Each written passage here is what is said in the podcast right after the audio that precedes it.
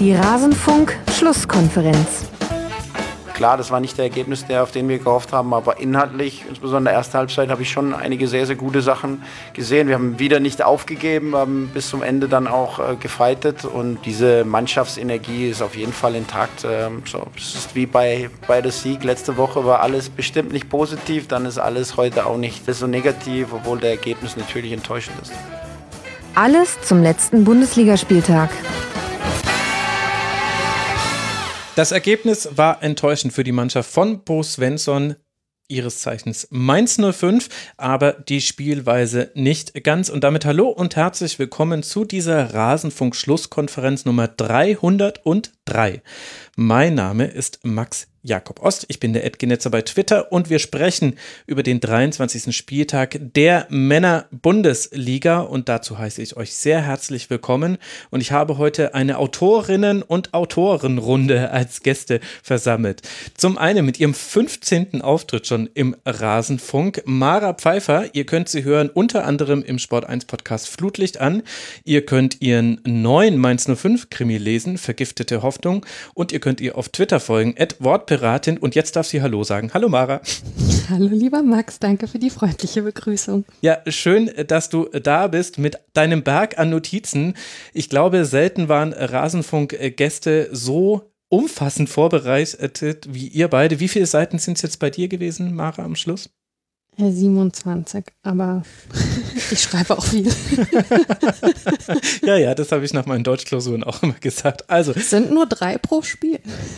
Ja, so summiert sich das dann hoch. Also ich freue mich ja sehr und ich freue mich auch, dass er zum zweiten Mal mit dabei ist. Justin Kraft von mirsanrot.de, auch er hat ein Buch geschrieben, die Generation Lahmsteiger und das ist auch sein Twitter-Handle, @Lahmsteiger. Hallo Justin, schön, dass du mit dabei bist. Wie viele Seiten sind es bei dir? Ja, da kann ich nicht, erstmal danke natürlich für die warmen Worte, aber da kann ich nicht so mithalten wie bei der Mara. Bei mir sind es 9 Seiten, dafür eine ziemlich kleine Schriftgröße, das heißt, ich muss mich nachher sehr anstrengen. Ich versuche mal möglichst wenige Stichpunkte zu machen, ja, weil ich mich sonst verzettel in der Live-Schalte. Du musst dich nicht rechtfertigen für nur, in Anführungszeichen, 9 Seiten Notizen. Also ganz, ganz herzlichen Dank jetzt schon dafür, wie ihr euch vorbereitet habt. Irre, ich habe es ja mitbekommen in unserem Vorbereitungschat, wie viel ihr da rein investiert habt. Und das ist der richtige Zeitpunkt, um darauf hinzuweisen, liebe Hörerinnen und Hörer, der Rasenfunk ist Werbesponsoren und Paywall-frei und die Gäste bekommen zwar ein Honorar, es ist aber, finde ich, angesichts dieses Aufwands noch viel zu niedrig und wir werden das natürlich gerne erhöhen, können das aber nur, wenn ihr den Rasenfunk freiwillig unterstützt. Unter rasenfunk.de/supportersclub bekommt ihr dazu alle Informationen. Und in dieser Folge möchte ich mich bedanken bei Imritz, bei Beta Herms, bei Go Jockel, bei Jannis, bei Bebeto, bei Tom Jarosch, bei Hefel, bei Renntiger. Und außerdem gehen Grüße raus an Corinna aus München, die letzten Donnerstag um 11 einen anderen Rasenfunkhörer im Vorstellungsgespräch hatte. Er lässt ausrichten, dass er den Job unbedingt haben will und die Chance mit maximalem Einsatz zurückzahlen würde. Wenn es klappt, die Provision dann bitte auf rasenfunk.de/supportersclub einfach hinterlassen. Ganz liebe Grüße an Corinna und an den für euch anonymen Rasenfunkhörer, der da ein Vorstellungsgespräch hatte. Das stelle ich mir tatsächlich sehr interessant vor. Was sind sonst so ihre Interessen? Ich höre mir 3 Stunden über die Fußball-Bundesliga an. Say no more. You are hired. Großartig. Hier, ich wollte übrigens noch ganz kurz anfügen, man muss das ja auch nicht so hochhängen. Ich bin ja fast doppelt so alt wie der Justin, da brauche ich mehr Notizen, als ich so alt war wie er, konnte ich mir mehr merken. Oh, du musst größer schreiben, Mara, damit du es noch lesen kannst. Genau. Was hast du, Schriftgröße 18? Sehr witzig, 11. Vorsicht, dünnes Eis, Justin. Ich spüre das. Die Überschriften in 12,5. Ah, Überschriften, die feine Dame, nicht schlecht. Die konnte ich mir nicht leisten. Ja, genau, die armen Studenten, sie haben ja nichts. Wie ich jetzt von armen Studenten auf den Hinweis komme, dass ihr unter kirs.rasenfunk.de noch Merchandise kaufen könnt vom Rasenfunk, weiß ich jetzt auch nicht. Und wie immer geht der Hinweis an all diejenigen, die uns über Spotify hören, liebe Hörerinnen und Hörer. Lieber ist es uns, ihr hört uns über eine andere Podcast-App. Pocket Cast ist diejenige, die Frank und ich verwenden. Die funktioniert für uns beide sehr gut. Beim Rasenfunk Supporters Club hatte ich, glaube ich, letzte Woche schon gesagt, da wird sich etwas verändern. Ihr könnt euch aktuell nicht mehr registrieren. Wir arbeiten da noch gerade an so schönen Dingen wie Verschlüsselung, dass alles sicher ist, aber dann gibt es da bald Neuigkeiten. Stay tuned, und Elf Leben ist immer noch keine neue Folge draußen, es tut mir leid. Aber wer mir auf Twitter folgt, sieht, ich poste da jetzt bewusst etwas mehr Updates. Es geht voran, aber es ist alles sehr, sehr viel. Und mit sehr, sehr viel sind wir doch auch schon wunderbar in diesem 23. Spieltag gelandet. Wir wollen beginnen diese Schlusskonferenz mit den beiden Teams, die unter der Woche in der Europa League ausgeschieden sind. Und im Fall der TSG aus Hoffenheim hatte das etwas von Slapstick. Allerdings, wer 50 Flanken schlägt, der hat vielleicht auch nicht besser verdient, zumindest in meiner Welt. Nach dem 0:2 gegen Molde war es vorbei mit Hoffenheim in der Europa League. Allerdings, es gab eine Reaktion. Im Spiel an der Alten Försterei beim 1. FC Union Berlin ein 1:1, nachdem erst Max Kruse, der wieder im Team begonnen hat, auf Seiten der Unioner in der 8. Minute per Strafstoß das 1:0 erzielt hat, glich dann Schlotterbeck mit einem Eigentor aus und es kommt zur Punkteteilung, bei der, Mara, meine Arbeitsthese für diese Analyse wäre, Hoffenheim näher dem 2:1 war als Union. Ja, würde ich definitiv so unterschreiben. Ich finde, dass Karius, der ja, ich glaube, zum dritten Mal jetzt schon im Tor stand, zweite Mal, also Lute ist ja zurück, aber dass Karius tatsächlich einen sehr guten Job gemacht hat. Ich habe in der einen Zusammenfassung war so ein bisschen nahegelegt, dass er quasi das Eigentor in Anführungszeichen verschuldet hat, weil er davor den Ball ja halt prallen lässt. Aber ich fand eigentlich eher, dass Hoffenheim das schon mehr oder weniger erzwungen hat. Mhm. Und ich hatte schon auch den Eindruck, dass der Sieg, wie du gerade schon gesagt hast, für Union ein bisschen glücklich war. Also Kruse finde ich echt erstaunlich beim FC Union Berlin, dass man auf der einen Seite sich gewundert hat, solange er weg war, wie gut es eigentlich trotzdem funktioniert hat. Man hat ja so ein bisschen die Befürchtung, ne, wenn Kruse ausfällt, könnte das bei denen zu einer ziemlichen Delle führen, und die ist ja so nicht gekommen. Und trotzdem fand ich, dass jetzt, wo er wieder im Spiel war, hat man direkt auch wieder einen Unterschied gemerkt. Also der ist einfach sehr stark und zieht es extrem an sich, finde ich. Aber ja, also ich habe Hoffenheim schon stärker gesehen und habe eigentlich gerade in der Schlussphase dann drauf gewartet, dass sie noch das 2:1 machen. Da hatte ja auch der eingewechselte Adamian, ich hoffe, ich spreche den richtig aus, noch eine sehr gute Chance. Aber Adamian, ja, im Endeffekt, Adamian, Entschuldigung, ein glücklicher Punkt für Union. Sehe ich grundsätzlich genauso wie Mara. Die Anfangsphase gehörte klar Union Berlin, so die ersten 10, 12 Minuten, würde ich mal sagen. Da sind sie richtig gut ins Spiel gekommen. Was mir wirklich gefallen hat dort in dieser Phase auch, war das Freilaufverhalten im Mittelfeld. Also ich hatte immer das Gefühl, dass Union auch mit dem Ball gute Lösungen hat, um das Hoffenheimer Pressing zu umspielen. Das hat mir gut gefallen, vor allem über die Halbräume auch. Also Union eröffnet ja viel auch über die Außenverteidiger Trimmel und Lenz, hat dann aber eben im Halbraum auch meistens ganz gute Optionen. Und da spielt Kruse natürlich eine Rolle, aber auch Ingwarzen und Prömel, die sich da gut freigelaufen haben, wie ich finde.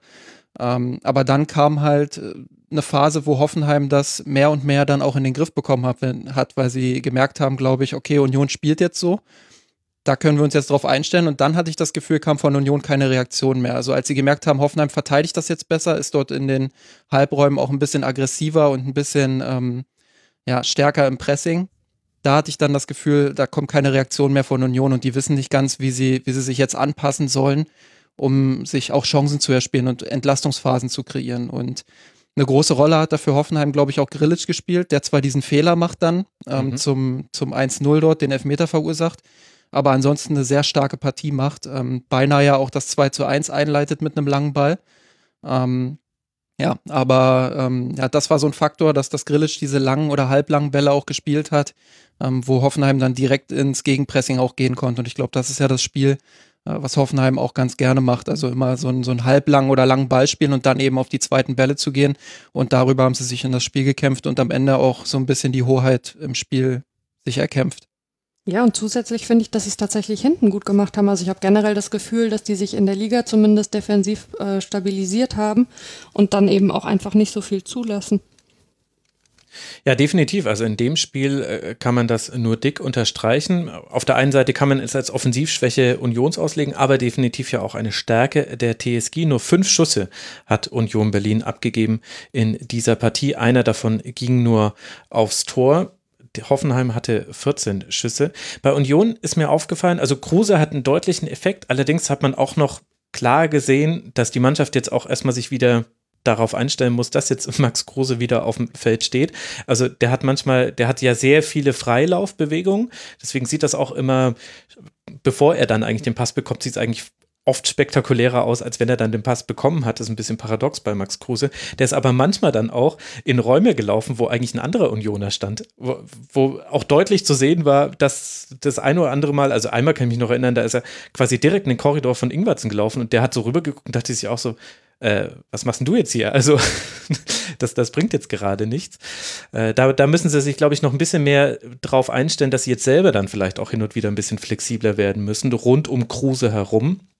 Oder Kruse, ja gut, braucht vielleicht auch noch ein bisschen Zeit. Und dann ist mir aufgefallen, dass die Passwege im Aufbau untypisch lang waren bei Union Berlin. Das haben sie eigentlich oft über kürzere Pässe gelöst, zumindest in der Hinserie.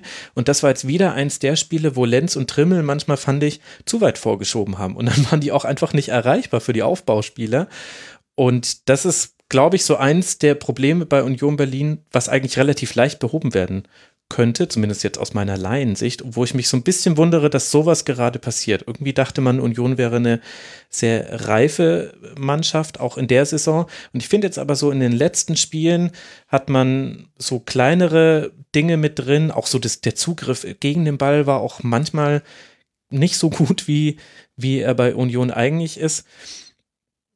Das finde ich so ein bisschen rätselhaft, warum das jetzt gerade so ist und warum dann da eben auch keine Gegenreaktion kommt, so wie ihr es ja auch schon gesagt habt. Also dass da nicht nochmal, als dann Hoffenheim sich wiederum drauf eingestellt hat, bei Union kam dann nicht mehr wirklich viel Reaktion drauf. Das finde ich gerade bemerkenswert, ist jetzt nicht komplett verwunderlich, ist ja immer noch ein Aufsteiger im zweiten Bundesliga-Jahr, aber das hat man in dem Spiel richtig deutlich gesehen, fand ich. Ich fand auch, dass sie, also in der zweiten Halbzeit hatte ich wieder so das Gefühl, vielleicht 10, 15 Minuten, dass sie dann schon eine kleine Reaktion gezeigt haben, weil sie dann ein bisschen weniger Risiko gegangen sind. Also gerade gegen Ende der ersten Halbzeit habe ich das genauso gesehen wie du. Sehr lange Passwege, dann trotzdem immer auch versucht, den vertikalen Weg zu gehen, dann aber meistens ins Hoffenheimer Pressing gelaufen und sich dann eben die Umschaltsituation gefangen. Zu Beginn der zweiten Halbzeit hatte ich das Gefühl, sie gehen ein bisschen weniger Risiko, spielen das ein bisschen geduldiger auch mit dem Ball, ohne dass sie jetzt nach vorne extrem gefährlich geworden sind. Also da hat es immer noch so ein bisschen an den Lösungen gehapert. Aber sie haben es damit geschafft, dass sie so ein bisschen mehr auf Augenhöhe dann phasenweise waren mit Hoffenheim und dass dann eben sich diese beiden 5-3-2-Ausrichtungen eben so ein Stück weit auch neutralisiert haben. Für uns ZuschauerInnen vielleicht nicht immer optimal, aber für Union war es in der Phase, glaube ich, ganz gut. Ja, aber Hoffenheim hat dann wieder gerade in der Schlussphase dann auch den Druck erhöht und hat dann die Wege wieder gefunden, um Union auch zu knacken. Und ich fand auch, dass die Dreierkette insgesamt einen guten Job gemacht hat. Also Grillitsch vorweg, habe ich ja gesagt, aber auch Vogt, der durchaus im Aufbauspiel den ein oder anderen guten Pass hatte, und Chris Richards, den ich ja in München immer so ein bisschen kritisch auch gesehen habe, wo ich sagen muss, die ersten Spiele haben mir eigentlich ganz gut gefallen bei Hoffenheim. Der bringt eine Qualität mit, die der Hoeneß-Elf ganz gut zu Gesicht steht. Gerade dieses Andribbeln auch, das könnte er ruhig noch ein bisschen häufiger machen, finde ich. Aber also ein solider Start von ihm. Man merkt zwar, dass er mit dem Stellungsspiel manchmal noch ein bisschen Probleme hat gegen den Ball, aber kann mir gut vorstellen, dass er sich in der Mannschaft gut entwickeln kann. Wie seht ihr beide denn, würde mich mal interessieren, Karius, also weil ich sicherlich aufgrund der Mainzer Vergangenheit einen Softspot für den habe und mir deswegen nicht sicher bin, wie objektiv ich ihn beurteile, aber ich fand ihn in dem Spiel echt, also klar, es gab dann auch die eine Situation, wo er geschlagen war, wo dann der Verteidiger den Ball noch rausköpft, aber ich fand, er hatte einige echt starke Saves tatsächlich. Wie beurteilt ihr ihn, seitdem er dort spielt? Also ich finde auch, dass er ein gutes Spiel gemacht hat. Er hatte jetzt wenig so spektakuläre Spiele mit dabei. Und ich glaube, das liegt aber daran, wie Union gerade spielt. Also man erkennt keinen Unterschied zu Andreas Lute. Und Andreas Lute spielt aber besser als noch bei Augsburg.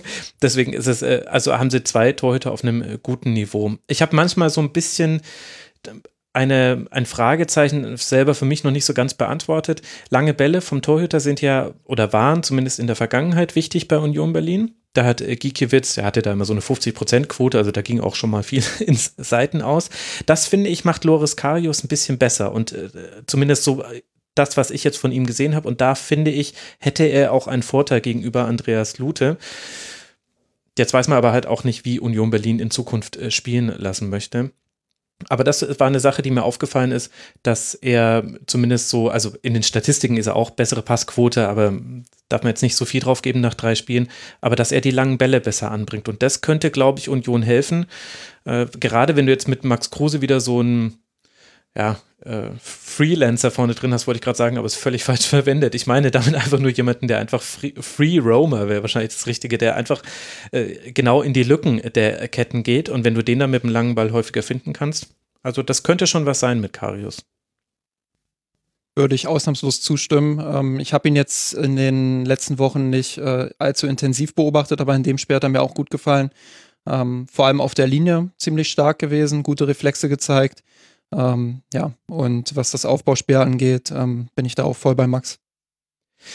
Lass mal noch ein kurzes Wort zu Hoffenheim verlieren, weil die jetzt eben dieses Europa League aus gegen Molde hatten, auch wenn die Art und Weise tragisch aus Sicht der Hoffenheimer war, weil man eben klar feldüberlegen war, ist es ja aber trotzdem auch was man jetzt schon häufiger gesehen hat, dass Hoffenheim eben mit seinen Chancen wuchert, beziehungsweise vielleicht auch nicht immer die klar genug herausspielt. Also gerade gegen Molde waren es sehr viele Schüsse von außerhalb des Strafraums.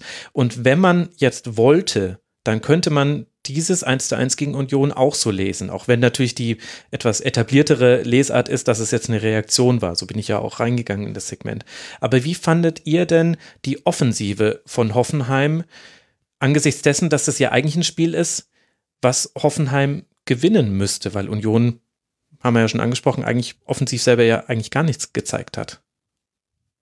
Ich finde, dass Hoffenheim vor allem zwei Dinge nicht ganz so gut macht und also im Moment nicht ganz so gut macht. Und das ist einerseits die Alternative zu diesem langen Ball, den Grillitsch vor allem ganz gerne spielt und wo man dann versucht, ins Gegenpressing zu gehen, wenn man den Ball verliert, also auf zweite Bälle. Das können sie zwar gut, aber das ist als einziges Mittel halt ein bisschen mau. Und da würde ich mir, wie gesagt, noch ein bisschen mehr Initiative auch von Vogt und Richards wünschen, die das mitunter schon ganz gut machen, die aber im Aufbauspiel schon auch noch ein bisschen mehr anbieten könnten. Und da mit Rudi und Samaseku, die im Mittelfeld eigentlich recht spielstark sind, da hat man ja eigentlich die Basis dafür, auch ein bisschen mehr Wege zu gehen. Das hat man gegen Union so 2-3 Mal ganz gut gemacht. Ich erinnere mich da in der 13. Minute an eine gute Chance von Bebu, der dann mit einem Lupfer knapp scheitert. Das war richtig gut rausgespielt.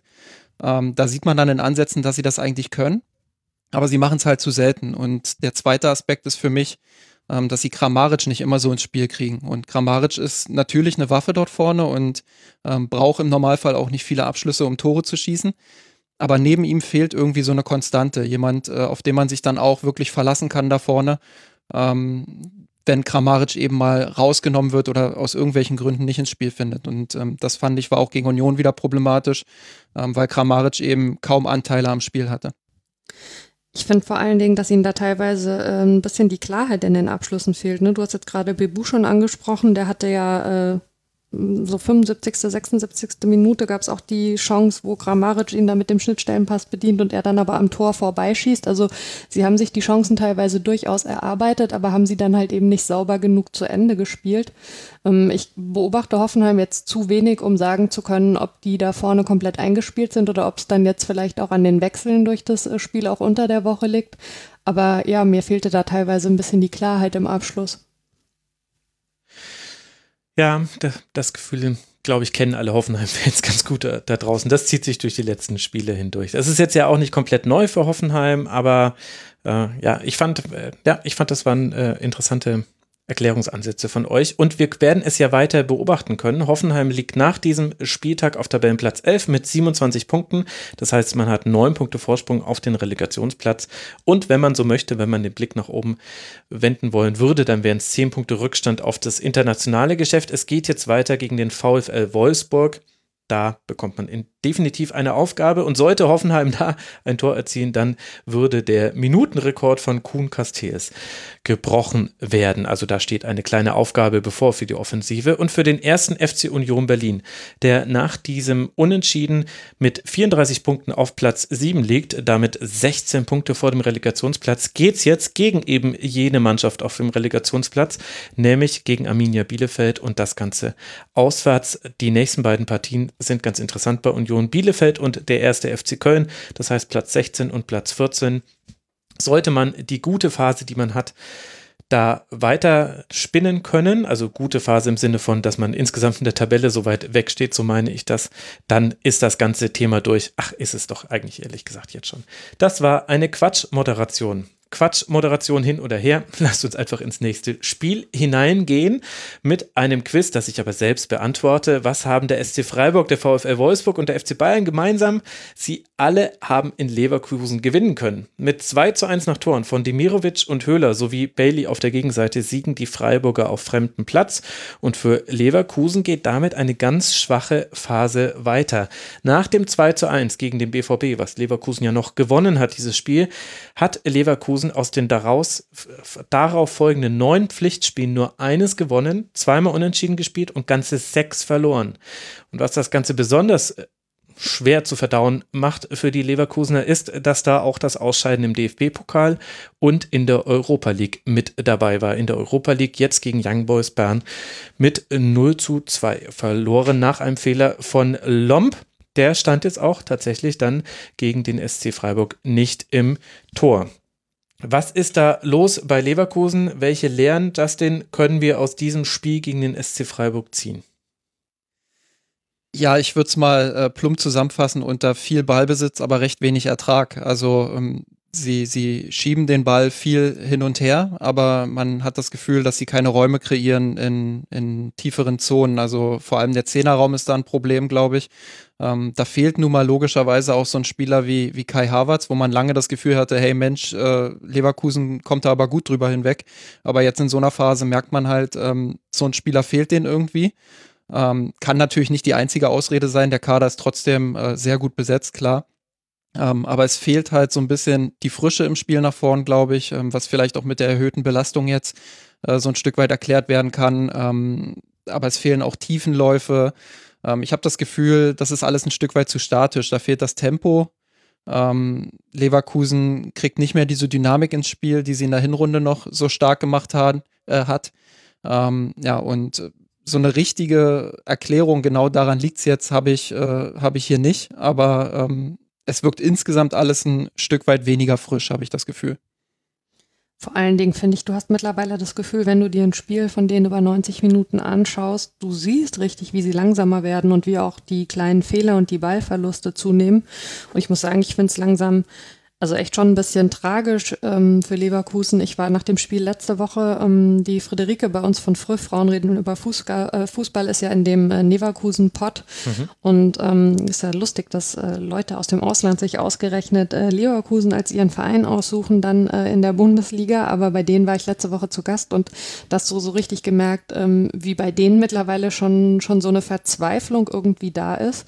Nicht nur alleine, weil es jetzt gerade halt eine schlechte Phase ist, sondern weil man so das Gefühl hat, das ist so eine Abnutzung, vor allen Dingen auch beim Trainer, die sich halt wiederholt, also die man, wenn man Leverkusen über Jahre verfolgt, kennt. Und ich finde, Bosch wirkt mittlerweile auch ja, echt, also sowohl angegriffen als auch angefasst und ich meine gar nicht im Sinne von, dass es dann leider Gottes so ist, dass da in der Liga direkt die Diskussionen losgehen, ob man sich jetzt vom Trainer trennt, also was ich komplett nicht nachvollziehbar finde, sondern man merkt ihm halt einfach so eine gewisse Ratlosigkeit an. Ich meine, was bei denen natürlich dazukommt, klar, müssen sie immer sagen, darf nicht als Entschuldigung dienen, aber die haben ein dermaßenes Lazarett, finde ich. Also ist ja jetzt auch schon wieder so, dass nach dem Spiel nicht ganz klar ist, was mit Fosu Mensah passiert ist. Ne? Also kann sein, dass der jetzt auch wieder länger ausfällt.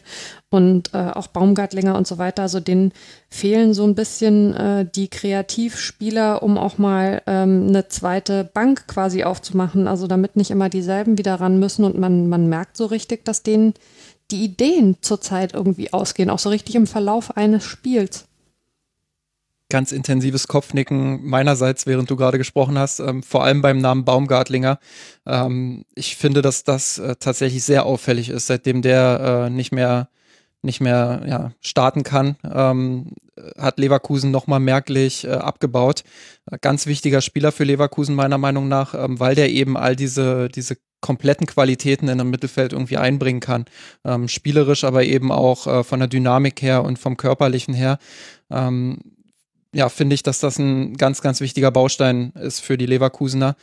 Ja, und man muss sicherlich auch dazu sagen, gegen so eine kompakte Mannschaft wie Freiburg, das hat man auch gegen Bern schon gesehen, da tun sie sich im Moment einfach sehr schwer, weil sie diese Räume nicht finden, weil sie die Räume auch nicht durch Läufe öffnen können. Ist auch ein bisschen bezeichnend, dass der Anschlusstreffer ja eigentlich in einer Situation fällt, wo Freiburg sehr unsortiert war.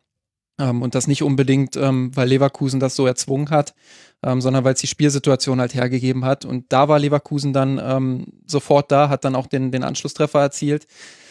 Sie hatten auch so sicherlich den einen oder anderen Abschluss, aber es ist insgesamt offensiv ja einfach zu wenig. Und wenn man dann bei den Gegentoren ja so verteidigt, dann ist es halt auch schwierig. Ich glaube, dass das 1-0, so ein Fehlpass im Mittelfeld, das kann dir immer passieren. Aber wie sie danach verteidigen, das ist halt wirklich sehr schwach, weil erstens körperlos und zweitens hatten sie schon im Ballbesitz nicht diese typische Struktur, um dann eben sofort auch in den Zweikampf zu kommen. Und das ist im Moment eben auch ein Problem, was Leverkusen häufiger auf die Füße fällt.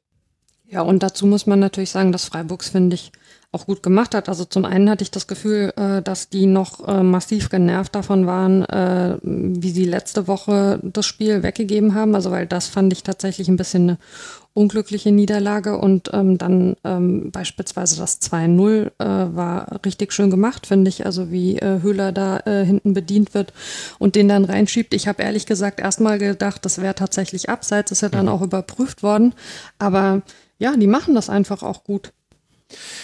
Ja, das stimmt. Also über Freiburg würde ich gerne auch gleich noch ein Wort verlieren, aber vorher, um den Leverkusen-Komplex abzurunden, um das nochmal zu verdeutlichen für all diejenigen, die bei Leverkusen nicht ganz so nah dran sind. Also nach diesem 2-1 gegen Borussia Dortmund, das war das letzte Spiel der Hinrunde, da lag Leverkusen auf dem 3. Platz mit 32 Punkten. In diesen 6 Spielen seit diesem Sieg hat man nur 5 weitere Punkte gesammelt, ist rausgefallen aus den Champions-League-Rängen, liegt jetzt auf Platz 6 und hat schon 5 Punkte Rückstand auf die Champions League, 2 Punkte Rückstand auf die gesicherte Europa League.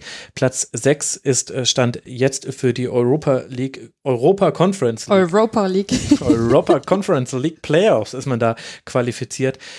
Ihr müsst euch mit dem Wettbewerb nicht besonders befassen, liebe Leute. Der ist nicht für die großen Verbände gedacht, sondern für die kleinen Verbände und für die ist er auch gar nicht so schlecht, wie man jetzt immer aus der deutschen Perspektive aus sagen möchte. Aber lasst euch so viel sagen, das sind jetzt nicht die Leckerbissen, auf die man sich da freuen kann. Also das Attraktivste quasi als Gegner, was da runterfällt, sind die ausgeschiedenen Leute aus der Europa League, weil das jetzt quasi, es wird durchgereicht. Du scheidest aus der Champions League aus, darfst in der Europa League spielen, du scheidest aus der Europa League aus, darfst du nochmal in der Europa League Conference spielen. Und nur wenn du in der Europa Conference League ausgeschieden bist, dann hast du wirklich mal spielfrei. Also das ist nichts, wo du hin möchtest, zumindest mit der Kaderstruktur von Leverkusen, mit den Ambitionen von Leverkusen. Es war das 15. Pflichtspiel in Folge mit mindestens einem Gegentor für Leverkusen. Und die offensiven Probleme haben wir ja auch schon gerade thematisiert. Ich finde auch, also neben Baumgartlinger, finde ich, ist da auch wirklich nochmal ein Thema, wie Wirtz und alle anderen möglichen Achter eingebunden werden. Also Leverkusen hatte schon immer einen Flügelfokus und da hatte man auch in diesem Spiel jetzt wieder gute Aktionen. Also Gray gegen Kübler, das war ganz schön anstrengend für Kübler in manchen Situationen, um es mal so zu formulieren. Natürlich ist es dann sehr bitter, wenn dann durch Verletzung dann auch wieder Spieler raus müssen. Aber du hast halt überhaupt keine Entlastung mehr über diese Halbräume und über diese Zentrale. Und Und das war besser in der Hinrunde, das fehlt jetzt komplett. Und wenn du dann gleichzeitig defensiv so schlimme Fehler machst, wie jetzt wieder zum wiederholten Mal gegen Freiburg, dann ist es halt wirklich eine ganz, ganz toxische Gesamtgemengelage. Und du musst als Leverkusen unglaublich aufpassen, jetzt nicht deine Saison in Anführungszeichen wegzuwerfen. Aus 2 Wettbewerben bist du jetzt raus. Jetzt geht's gegen Gladbach als nächstes Spiel. Die müssen irgendwie versuchen, sich noch ranzusaugen. Also das ist schon wirklich eine höchst schwierige Situation für Leverkusen. Und ich habe irgendwie das Gefühl, bei denen war tatsächlich, ich weiß gar nicht, was hast du jetzt gerade für ein Spiel genannt, weil das Bayern-Spiel war bei denen, finde ich, der Knackpunkt. Das war vor dieser kurzen Winterpause, wo sie ja wirklich lange geführt haben und dann erst sich das Unentschieden fangen und dann halt am Ende echt noch verlieren. Und das sind bei denen, was so die Psychologie angeht, die ja nun mal eben auch eine Rolle spielt im Fußball, wissen wir ja alle, echt dermaßen die Köpfe runtergegangen. Ich habe das Gefühl gehabt, dass die damit in diese, auch sehr, wenn es auch nur eine sehr kurze Pause war, gehen mussten. Das hat ihnen echt sehr zu schaffen gemacht und das hat auch dem Bursch irgendwie einen Knacks gegeben, so ein bisschen im Selbstverständnis, weil man halt da tatsächlich eine richtig gute Chance hatte, ja sogar, klar, wissen wir auch alle aus den letzten Saisons, meistens hält es dann nicht, aber da hatte man ja tatsächlich mal das Gefühl, also die können richtig oben angreifen noch und dann ist echt gar nichts mehr passiert. Also ich finde das echt schon fast tragisch. Also Leverkusen war bis zu diesem Bayern-Spiel ungeschlagen in der Liga und hatte auch in der Europa League nur ein Spiel abgeben müssen und seitdem hat man 5 weitere Niederlagen und eine ganze Reihe an Unentschieden gesammelt. Ja, man kann den Bogen auch weiter zurückspannen. Das aber interessant, gerade wenn man gegen Bayern erfolgreich ist, ist ja das Narrativ immer ganz gerne, dass man danach dann einbricht. In dem Fall ist Leverkusen eingebrochen, weil sie ein gutes Spiel obwohl sie ein gutes Spiel gegen die Bayern gemacht haben, das aber verloren haben. Passt nicht ganz ins Narrativ, aber ja, ich würde Mara trotzdem recht geben, natürlich. Das macht schon was mit deinem Kopf, weil du halt vorher eine extrem breite Brust hast, du weißt, du bist ungeschlagen. Das hat man im Spiel gegen die Bayern auch gesehen. Bayern ja schon damals mit dem einen oder anderen Problem. Ja, und dann kriegst du am Ende so einen vor den Latz geknallt, auch da ja ein individueller Fehler im Spielaufbau. Ja, das ist so typisch Leverkusen irgendwie, aber ich muss auch sagen, dass das Spiel gegen Freiburg jetzt keine Vollkatastrophe war. In den Anlagen spielen sie ja immer noch guten Fußball, aber es fehlt eben vorne irgendwie die Idee, die entscheidende Idee, dann auch hinter die Abwehrkette zu kommen.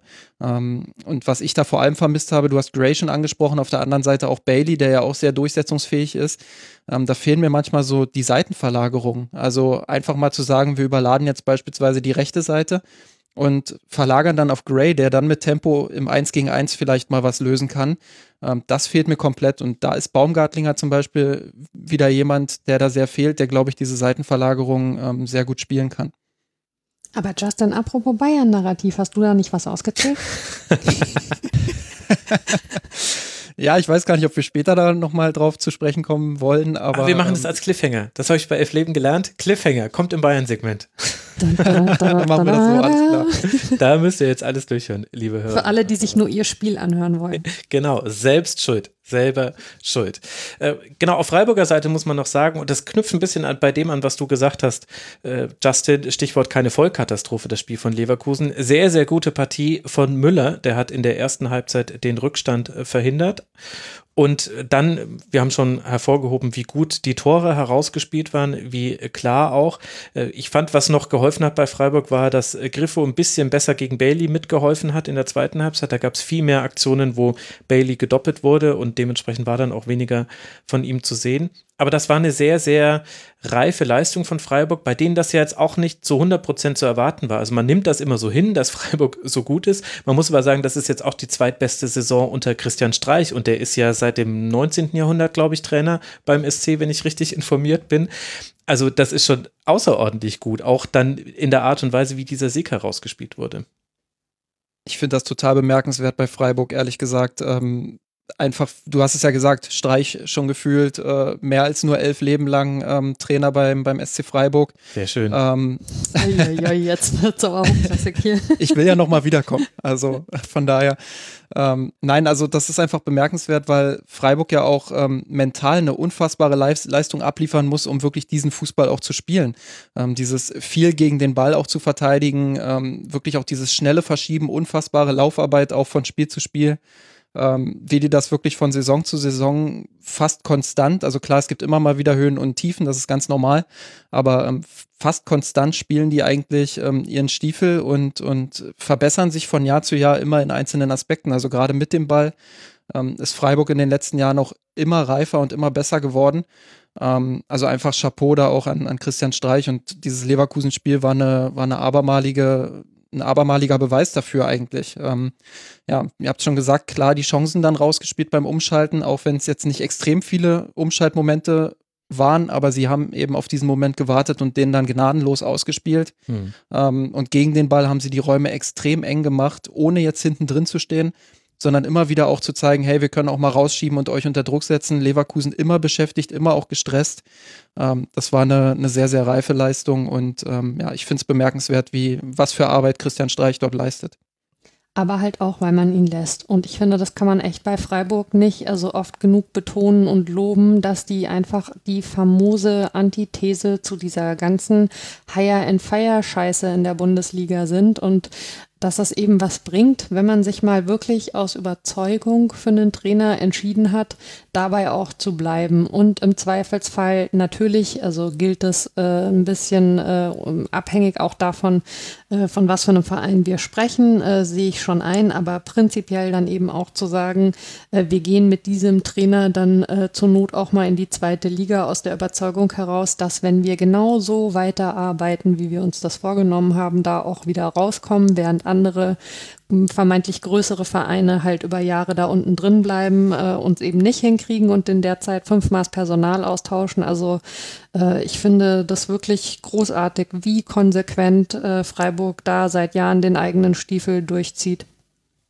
Ich würde mir das viel häufiger wünschen. Es ist wahrscheinlich nicht ganz so leicht zu erreichen. Es spielt vermutlich auch eine Rolle, wie die Medienlandschaft in Freiburg ist. Aber zu wünschen wäre es auf jeden Fall. Vor allem, weil du auch siehst, Freiburg hat immer ein Fundament, auf das es zurückfallen kann. Auch Freiburg hatte schlechte Phasen in dieser Saison, das darf man nicht vergessen. Es gab da eine Reihe von 2, 4, 6, 8, 9 Partien, in denen man nicht gewonnen hat und 4-mal verloren hat. Das hörte dann auf mit einem dringend notwendigen 2-0 gegen Bielefeld damals. Und Freiburg kann aber immer wieder durch Umstellungen in seinem bestehenden Spielstil das System stabilisieren. Das war halt, in dieser Saison hat es 3-4-3 da eine große Rolle gespielt, jetzt gegen Leverkusen war es so ein eher 4-2-2-2, so ein klassisches, oder 4-4-2, je nachdem, wie sie sich haben fallen lassen, wo sie eben angelaufen sind. Und das magst du bei Freiburg, das hatten die immer schon, dass die umgestellt haben, dass sie reagiert haben. Das wurde ja auch schon thematisiert, auch in dieser Saison, dass die Umstellung da auch von den Spielern gewollt war. Aber der Spielstil, der quasi über der Formation steht, der ist immer gleich. Es ist immer mannschaftlich geschlossen, verschieben. Es gibt immer einen klaren Anlaufplan, wie man es machen möchte, auch durchaus ein bisschen phasenweise übers Spiel. Und ich glaube, deswegen funktionieren diese Umstellungen auch so effizient bei Freiburg, weil sie erstmal nur die Positionierung der Spieler auf dem Feld verändern und ein bisschen so die Art und Weise, wie man sich gegenseitig aushelfen kann. Aber das darüber geordnete ist immer gleich bei Freiburg. Und das ist, glaube ich, der entscheidende Faktor, dann jenseits auch von so Personalien wie Streich, den du eben hast, wenn du an jemandem lange festhältst, der eben einen Spielstil implementiert, dass du dieses Fundament hast, unter das du eigentlich nie zurückfällst.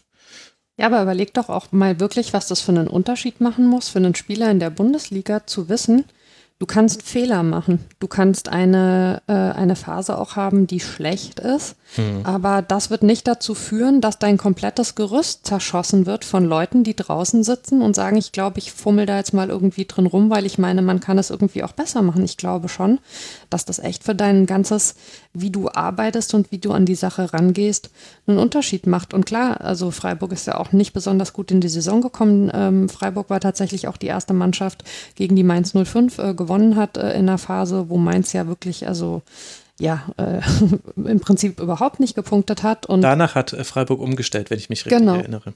Ja, das war nämlich tatsächlich der Tiefpunkt bei denen und danach haben sie dann so's geändert. Aber sie haben eben halt auch die Zeit. Also ich finde schon, dass du es merkst, dass denen total diese Hektik abgeht und das bedeutet überhaupt nicht, dass die nicht unzufrieden sind nach Niederlagen. Im Gegenteil, also gerade Streich sieht man und hört man das ja sehr deutlich an, seine Unzufriedenheit auch jeweils. Aber sie wissen halt auch eben, Sie können so weitermachen, sie können probieren, sie können irgendwie ihr Ding machen und es wird ihnen eben nicht, ja, wie gesagt, das Gerüst weggeschossen. Also ich würde mir vorstellen, das macht fürs Arbeiten, ich meine, das kann man ja auf sich selber übertragen, also das macht natürlich einen Unterschied. Mhm. Sehe ich ganz genauso. Wird noch ergänzend zu dem, was Max gerade gesagt hat, dass sie auch innerhalb eines Spiels sehr flexibel agieren. Also jetzt beispielsweise gegen Leverkusen, klar gab es diese 4-2-2-2 oder 4-4-2 Grundordnung, aber wenn sie es gebraucht haben, haben sie halt in der tiefen Verteidigung auch mal mit einer Fünferkette agiert. Also da einfach innerhalb eines Spiels auch die Dynamik zu verändern und sich an den Gegner auch ein Stück weit anzupassen, das ist auch eine ganz große Stärke der Freiburger und deshalb sind sie auch so schwer zu bespielen für eigentlich fast jede Mannschaft. Also an einem guten Tag ist Freiburg extrem schwer zu schlagen und ja, das finde ich sehr bemerkenswert, dass sie da so variabel und flexibel auch spielen. Für die Freiburger geht's jetzt weiter. Zu Hause gegen RB Leipzig, während Leverkusen, aufmerksame Hörerinnen und Hörer haben es sich gemerkt, gegen Gladbach antritt, was fast schon in provozierender Art und Weise eine Brücke baut zum nächsten Spiel, über das wir sprechen möchten. Wir wollen nämlich sprechen über RB Leipzig gegen Borussia Mönchengladbach. Die Leipziger, sie müssen alles dem Bayern nachmachen, diesmal erst mit 0:2 zurückliegen und dann doch noch gewinnen. So ist das geschehen im Samstagabend-Topspiel gegen die Borussia aus Mönchengladbach, die sich ihrerseits so langsam von einigen Zielen verabschiedet in dieser Saison. 3:2 gewinnt Leipzig durch einen Treffer von Alexander Sörloth in der 92., 93. Minute gegen Gladbach. Hier steht 92., aber stimmt nicht, war die 93. Das sind allerdings nur Details, Mara. Ja, wie ist denn dieses Spiel aus deiner Sicht am besten zusammenfassen? Müssen wir über die Stärken Leipzigs reden, über die Schwächen Gladbachs? Müssen wir über den Schiedsrichter reden? Womit würdest du gerne anfangen? Ach ja, ein bisschen was von allem. Und habe ich die Häufigkeit, in der ich das Wort tragisch benutzen darf, im Leverkusen-Segment schon aufgebraucht? Oder darf ich darfst auch in Bezug auf Gladbach genau benutzen? Ja, also ich meine, man muss natürlich fairerweise sagen, dass die Gladbacher Führung, also klar, ne, erstmal 6. Minute der Elfmeter, denke ich, unstrittig. Und dann das 2-0, wo noch so ein bisschen gecheckt wurde, war das jetzt der Oberarm oder war das die Schulter, da die Zusammenarbeit von Thuram und Embolo. Und dann steht es plötzlich 2-0 und so richtig war damit ja nicht zu rechnen. Ich habe aber zu dem Zeitpunkt eigentlich so ein bisschen das Gefühl gehabt, dass das, was jetzt sicherlich durch diese ganze Diskussion rund um Marco Rose zuletzt auch so von außen drauf projiziert wurde, auf die Mannschaft, wo sie ja eigentlich die ganze Zeit sich sehr darum bemüht hat, nach außen zu bestätigen, dass also sie davon schon längst irgendwie sich überhaupt nicht mehr berührt fühlen, dass das aber dann vielleicht trotzdem einem irgendwo in den Knochen steckt und dass sie sich's aber in diesen ersten 20 Minuten rausgespielt haben.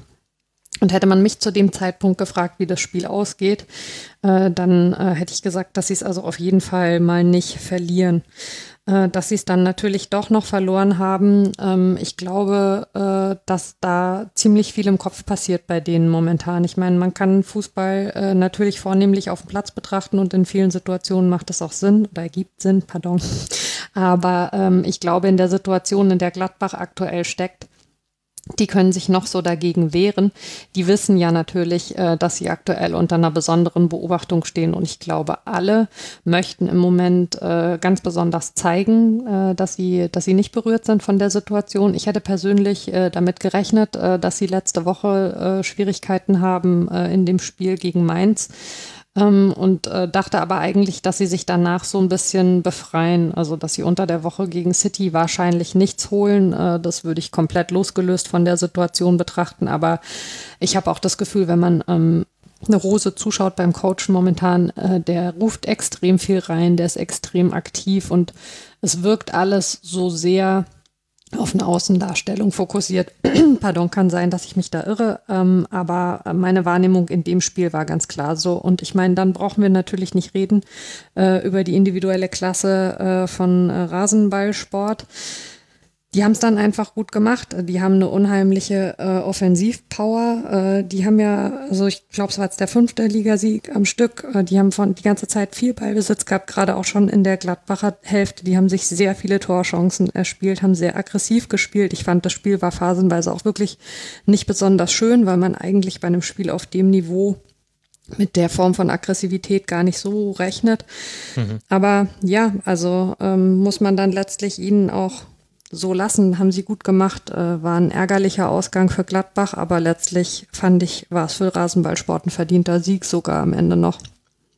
Und überhaupt keine Diskussion. Hochverdient sogar, würde ich sagen. Also ja ich würde zustimmen und würde sagen, sogar hochverdient. Von Raba war es sogar, ich würde fast schon sagen, wenn man jetzt nur dieses Spiel betrachtet, war es schon fast eine meisterliche Leistung. Ganz einfach deshalb, klar, alle Probleme bei Gladbach hat Mara jetzt wunderbar aufgezählt, aber trotzdem musst du, wenn diese Mannschaft 2-0 in Führung geht, musst du denen erstmal dann auch das Spiel nochmal so umdrehen. Und da war Raba einfach richtig stark, finde ich. Die haben das geduldig weitergespielt, haben das ruhig weitergespielt, haben gewusst, unsere Chancen kommen, haben die Kontrolle jederzeit eigentlich gehabt über dieses Spiel. Und sind am Ende auch nicht irgendwie in so einen hektischen Modus verfallen, wo jetzt ein langer Ball nach dem anderen nach vorne geprügelt wird und dann hofft man irgendwie noch ein Tor zu erzielen. Sicherlich ist das Tor dann für sich betrachtet auch irgendwie ein bisschen glücklich gefallen, aber insgesamt einfach eine sehr reife Leistung von Raba, die das top gedreht haben noch. Und auch, obwohl sie Rückschläge hatten, also Upamecano ist ja überhaupt nicht in das Spiel gekommen, hat am Anfang mehrere Böcke geschossen, und findet dann aber trotzdem noch zurück ins Spiel, wie ich finde, und so könnte man das bei vielen Leipzigern sagen, also an der Stelle einfach für die sportliche Leistung dann auch Hut ab. Und ich finde, man muss tatsächlich auch überhaupt nicht diskutieren über diese Szene vor dem 3:2. Also wenn das jetzt irgendwie schon reicht, um einen Elfmeter zu geben, dann um Tor abzuerkennen. Um ein Tor abzuerkennen. So. Also wenn das reichen würde, um denen das Tor abzusprechen, ich meine, das ist so ein minimaler Schubser. Ich kann verstehen, dass man das in dem Moment aus Gladbacher Sicht dann vielleicht anders sieht, weil die Emotion natürlich hoch ist und weil man wahnsinnig frustriert ist, dass man das Spiel verloren hat. Aber ich finde, das war also echt ein komplett sauberes Tor. Die Berührung reicht also nur wirklich nicht aus, um das Tor zurückzunehmen. Vor allem, wenn es auf dem Feld bewertet wird. Also da bekommst du ja keine zweite Meinung durch die Zeitlupe, sondern in der Zeitlupe siehst du nur, ja, er hat ihn leicht geschubst, so hat es Manuel Gräfe auf dem Feld bewertet, dann bleibt das halt stehen. So ist halt dann einfach. Ja. Und die Gladbacher haben es ja auch selber gesehen. Also ich fand Sommer vor allen Dingen in den Interviews nach dem Spiel, der war extrem ruhig eigentlich dafür, dass er wahrscheinlich sich ja auch fürchterlich geärgert hat. Und der hat ja wirklich Gladbach auch durchaus in der einen oder anderen Situation im Spiel gehalten. Aber er hat es auch ganz klar gesagt, Leipzig war einfach besser. Die haben einen riesen Druck gemacht und sie haben es letztlich nicht geschafft, als Gladbach mit diesem Druck so umzugehen, um wenigstens den einen Punkt mitzunehmen. Ich glaube, bei Leipzig muss man in den kommenden Wochen dann mal beobachten, wie sich das vorne vor allem im Angriff weiterentwickelt. Im Moment machen sie wieder relativ viele Tore, brauchen aber auch viele Chancen dafür. Da fehlt jemand wie Timo Werner in der letzten Saison, der die Buden dann einfach auch regelmäßig und verlässlich geliefert hat. Ich glaube, dass das noch ein Problem werden könnte. Ich habe vorhin gesagt, das war jetzt für sich betrachtet eine meisterliche Leistung, aber um die Bayern dann am Ende eben auch zu schlagen, brauchen sie da vorne eben Konstanz. Und ich glaube, es liegt gar nicht so sehr daran, dass sie keinen echten Neuner in Anführungsstrichen haben, der die Räume nicht besetzt, sondern eher daran, dass sie in den Abschlüssen sehr, sehr inkonstant sind und dass sie da eben viele Chancen brauchen, um die Tore zu erzielen. Wenn dann wieder eine Mannschaft kommt, die in der tiefen Verteidigung sehr stark ist, Beispiel, ich weiß jetzt gar nicht, ob Raba gegen die noch spielt, aber Freiburg, das ist eine Mannschaft. Ist sogar das nächste Spiel, ne? Ich hatte es gerade, als ich das so erzählt habe, hatte ich das sogar schon im Hinterkopf, stimmt. Tatsächlich, das ist so eine Mannschaft, die kann in der tiefen Verteidigung sehr kompakt stehen. Da bin ich schon gespannt, wie Raba das löst. Weil extrem viele Chancen werden sie, glaube ich, nicht kriegen gegen Freiburg. Auch wenn sie in der Offensive sehr gut sind und viele Läufe machen und aktuell gut in Form sind, kann das dann denen auf die Füße fallen, wenn sie vorne ihre Tore nicht effizienter erzielen. Ja, interessant war taktisch gesehen in dem Spiel, dass der Faktor der die Kräfteverhältnisse noch deutlicher zugunsten Leipzigs verändert hat, die Hereinnahme von Sörloth war. Und zwar als Linksaußen, man höre und staune, Kluivert dafür rausgegangen, in Kunku auf die rechte Seite, da gefällt er mir tendenziell auch immer ein bisschen besser. Olmo hat sich ein bisschen weiter zurückfallen lassen, deswegen hatte Leipzig eine absurde Dominanz in Räumen, in die man eigentlich sonst gar nicht reinkommt. Also aus den Halbräumen heraus haben sie 93 Pässe gespielt, davon sind 67 angekommen und 34 davon sogar in den Strafraum, das ist ein sehr guter Wert.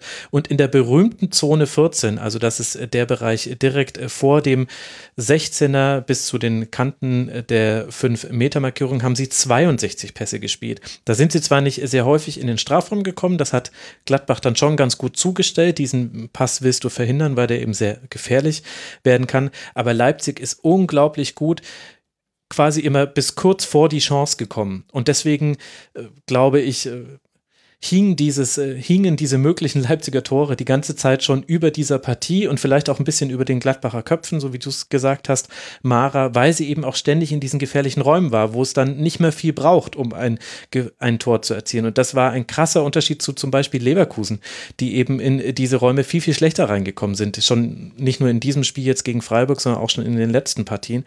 Das zeichnet Leipzig gerade aus, war in dem Spiel der Faktor, und das ja in Abwesenheit von Angelino, das darf man nicht vergessen. Der hat nicht gespielt, wurde geschont. Das heißt, das setzt nochmal ein bisschen was drauf bei Leipzig. Bei Gladbach, damit sind wir eingestiegen, damit würde ich jetzt dann gerne auch rausgehen aus diesem Segment mit noch ein paar Worten dazu, ist die Situation nicht nur wegen der Trainerfrage sehr, sehr dramatisch, tragisch hätte ich fast gesagt. Aus den letzten 5 Spielen 4 Niederlagen und ein Unentschieden gegen Wolfsburg. Unter der Woche gegen Manchester City hat man keinerlei Land gesehen. Und gegen Leipzig hat man, wenn man ehrlich ist, eigentlich auch kein Land gesehen. Man hat nur das ganz wenige Land, was es gab, direkt bewohnt. Also 5 Schüsse hat Gladbach insgesamt nur abgegeben. In der zweiten Halbzeit gab es 2 Situationen, in denen eventuell eine Chance hätte entstehen können bei einem genaueren letzten Pass. Aber das war es dann auch schon. Das ist für eine Mannschaft mit dieser Offensivqualität, ich meine, in diesem Spiel haben auch Embolo und Thuram begonnen vorne drin und Wolf und Hoffmann haben dahinter gespielt, ist das offensiv vor allem sehr, sehr wenig. Und da hatte ich auch das Gefühl, Mara, dass die zunehmend ratlos werden. Das, was du auch schon gesagt hast mit Rose, die Art und Weise, wie er coacht, auch die Art und Weise, wie er wechselt. Also du bringst dann Neuhaus, Kramer und Bensebaini. Das ist ein toller Wechsel, wenn du Spieler beim Stand von 2:1 für dich bringen kannst. Aber letztlich hat es eigentlich an der Spielanlage gar nichts verändert und hat vielleicht sogar eher noch so ein bisschen zu einer Verunsicherung beigetragen, fand ich zumindest in Person von Kramer, der manchmal ganz schön fies ausgespielt wurde von den Leipzigern. Ja, würde ich dir recht geben. Ich muss aber leider an der Stelle ganz kurz was einwerfen, was uns vom Thema wegführt, weil ich bei der Zone 14 hängen geblieben bin. Das klingt wie der Name einer fiesen 90er-Jahre-Disco. Da wollte ich nur kurz sagen, wo man ja auch häufig bis kurz vor die Chance gekommen ist. Ja, das war jetzt der Tiefpunkt der heutigen Sendung. Aber sorry, es hätte mich sonst den Rest der Zeit irgendwie beschäftigt. Nein, aber ich finde, es ist genau wie du gesagt hast, man hat sich von den Wechseln eigentlich positive Impulse erhofft und Gladbach kann da auf der Bank ja eigentlich auch auf einiges zurückgreifen. Aber es wirkte in dem Spiel dann tatsächlich eher, als käme dadurch eine Verunsicherung rein. Und ich finde, Kramer ist da tatsächlich auch immer so ein Faktor. Der hat so dieses viel Licht, viel Schatten-Prinzip und also dem Spiel, finde ich, konnte er seinen Stempel echt überhaupt nicht aufdrücken. Ich finde auch, dass Gladbach, klar, Leipzig hat das super gemacht, das haben wir ja schon gesagt, wie sie am eigenen Strafraum auch festgeschnürt haben, wie sie sofort dann, auch wenn sie den Ball mal verloren haben, den Druck erhöht haben, aber Gladbach konnte sich daraus eben auch überhaupt nicht befreien und unter normalen Umständen ist Gladbach ja eigentlich schon eine Mannschaft, die das kann, ja, und die auch unter hohem Druck in der Lage ist, mehr als nur 2, 3 Pässe zu spielen oder den langen Ball nach vorne zu schlagen.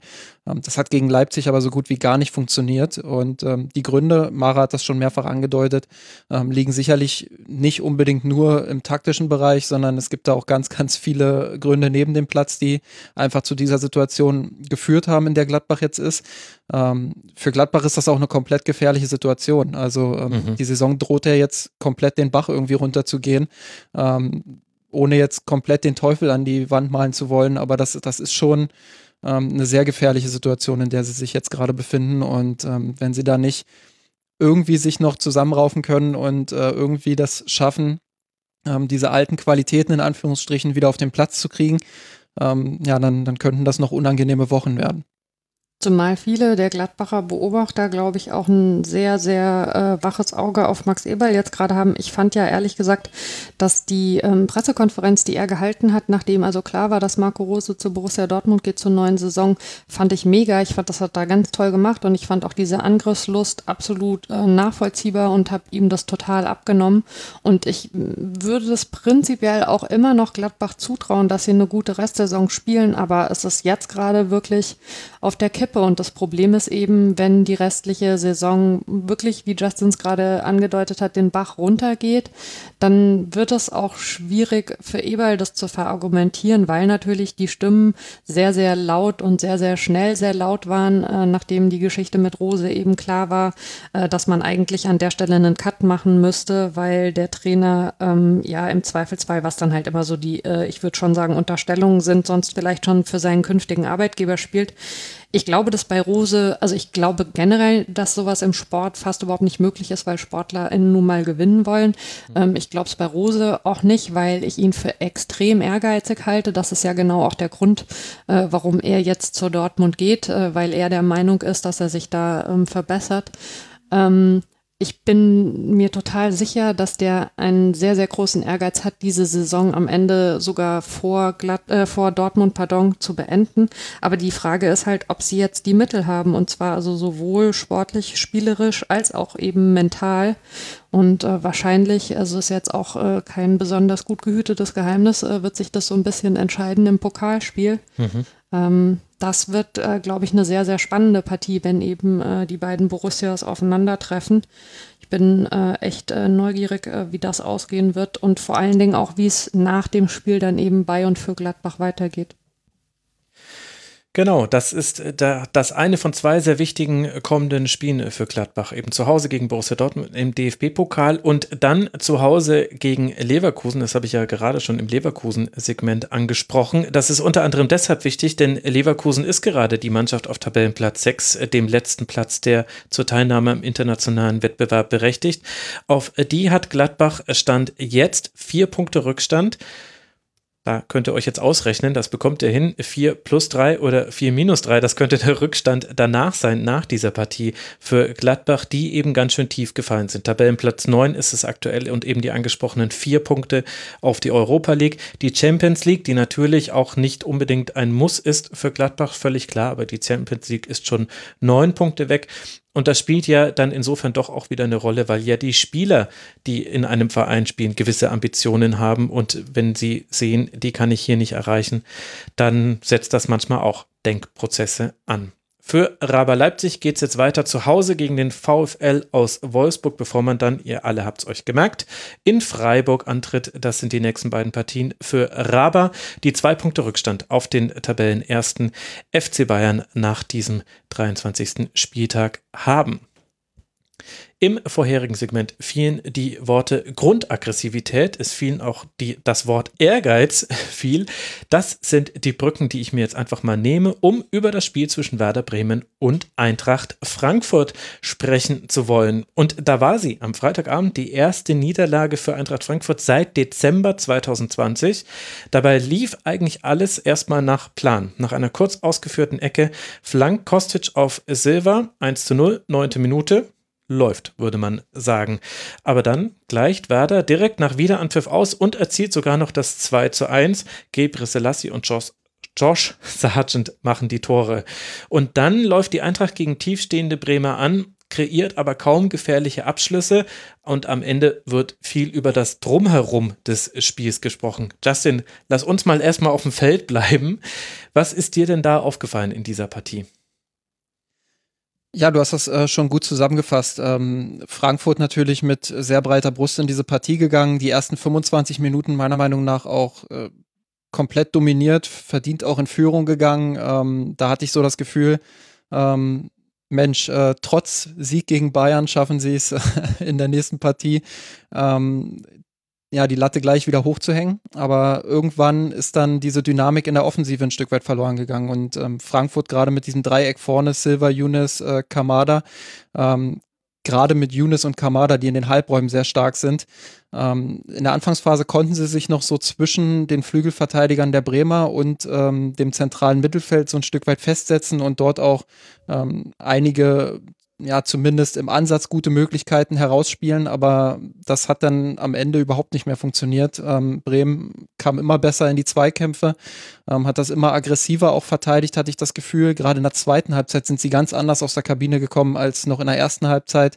Da hatte ich das Gefühl, dass die Flügelverteidiger einfach viel aufmerksamer waren. Frankfurt ja sofort attackiert haben, wenn sie in diese Halbräume gespielt haben.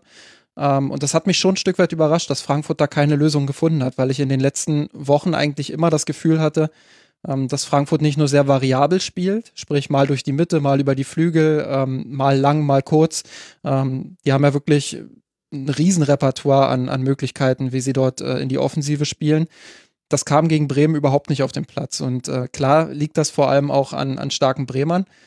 Aber Frankfurt, die als Favorit in diese Partie gegangen sind, haben natürlich auch einen eigenen Anteil daran. Und ich konnte es mir nicht so richtig erklären, warum da dieser Bruch im Spiel kam, weil Bremen hat eigentlich nicht viel anders gemacht. Vielleicht war sich Frankfurt nach dem 1-0 ein Stück weit zu sicher und kam dann nicht mehr in die Partie rein. Aber war schon überraschend für mich, dass sie das nicht halten konnten. Ich hatte aber das Gefühl, dass Frankfurt ein bisschen dann doch mit den Umstellungen der Dreierkette zu kämpfen hatte. Mhm. Also Hinteregger ist da ja normalerweise der zentrale Innenverteidiger, ne? Der hat jetzt Ndika auf der Außenposition ersetzt und Hasebe hatte die zentrale Position. Und ich finde, Hasebe hat dann schon gefehlt, so ein bisschen weiter vorne im Spiel, wo er halt normalerweise eine Ruhe reinbringt. Und die hatten ja sowieso mit dem Abraham-Abgang eben also schon eine dauerhafte Umstellung da hinten, wobei ich finde, der Tuta heißt der, ne? Mhm. Der Kleine. Der macht das, also übernimmt das, hat das schon gut angenommen da hinten. Aber ja, also diese Umstellung hat ihnen, glaube ich, nicht Gute getan. Und dadurch haben sich dann auch Räume ergeben, die sie eben sonst besser zumachen. Und das hat Bremen in der Partie schon gut ausgenutzt. Gute Beobachtung. Würde ich auch zustimmen. Hinteregger ist jemand, der schon auch sehr offensiv seine Innenverteidigerrolle interpretiert. Und dann hast du auf der Seite eben auch einen Kostic, wo jeder weiß, dass der eher Flügelstürmer als Außenverteidiger ist. Auch Hasebe ist ja jemand, der ab und zu mal ins Mittelfeld vorrückt. Und dadurch haben sich vielleicht wirklich nicht nur Abstimmungsprobleme ergeben, sondern auch in der Formation einige Lücken, die Bremen dann im Umschaltmoment gut ausspielen konnte. In der ersten Halbzeit hatte ich noch das Gefühl, es ist egal, welche Räume Frankfurt anbietet, Bremen bespielt die sowieso nicht, weil spielerisch war das schon recht arm in der ersten Halbzeit. Klar, da gab es mal einen Lattenschuss von Rajica, aber so richtig viel gab es halt auch nicht, was Bremen anbieten konnte.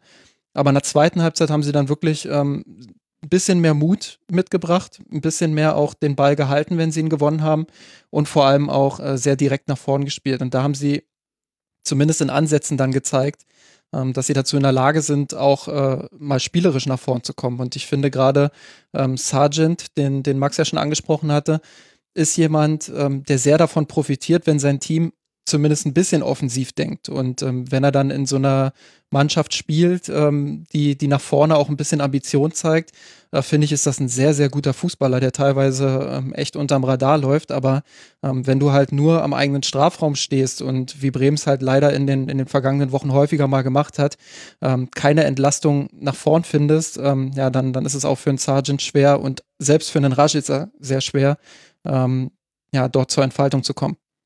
Es bleibt für Frankfurt, finde ich, echt eine ärgerliche Niederlage, weil man spricht ja immer so schön vom nächsten Entwicklungsschritt und ich finde, so ein Spiel dann tatsächlich zumindest nicht zu verlieren, ne, wäre so ein Entwicklungsschritt gewesen, wenn man eben tatsächlich auch die Champions League Plätze, also bis zum Saisonende gerne angreifen möchte. Aber ich finde, also ist jetzt alles kein Drama, aber ich finde es schon ein kleiner Rückschritt auf jeden Fall. Ja, würde ich auch sagen, weil ich auch glaube, also die Umstellung, da würde ich dir recht geben, Mara, das hat man schon deutlich gemerkt, dass das jetzt eben nicht der erste Anzug war, der Frankfurt sehr, sehr gut passt, hinten in der Dreierreihe drin. Und ich finde aber, das ist nicht das Einzige aus dieser Partie, weil ansonsten könnte man entspannt sein. Indika war gelb gesperrt, das heißt, der kommt wieder. Ich finde, dass schon Frankfurt auch zu einem gewissen Maße ausgecoacht wurde von Florian Kohfeldt und Werder Bremen. Ich finde, Werder war die erste Mannschaft, die die Räume hinter Kostic, die es immer gibt, logischerweise wirklich konsequent bespielt hat. Also das ist jetzt dann statistisch gesehen ein bisschen Zufall, aber taktisch gesehen nicht komplett. Jeder Schuss von Werder Bremen in Richtung des gegnerischen Tores wurde von halb rechts oder rechts abgegeben. Also kein einziger aus dem linken Bereich des Strafraums oder davor. Also eben genau die Lücken hinter Kostic und manchmal auch hinter Egger, der vorgestimmt ist. Und das ist eben das eine, dass man ausgecoacht wurde. Und das andere ist, dass Frankfurt dann auch nicht stabil genug in seiner Anlage war. Also du hast gesehen, dass die Mannschaft nachgedacht hat und dann sind Dinge passiert, die sie gegen viele andere Gegner in den letzten Wochen nicht machen mussten. Also zum Beispiel.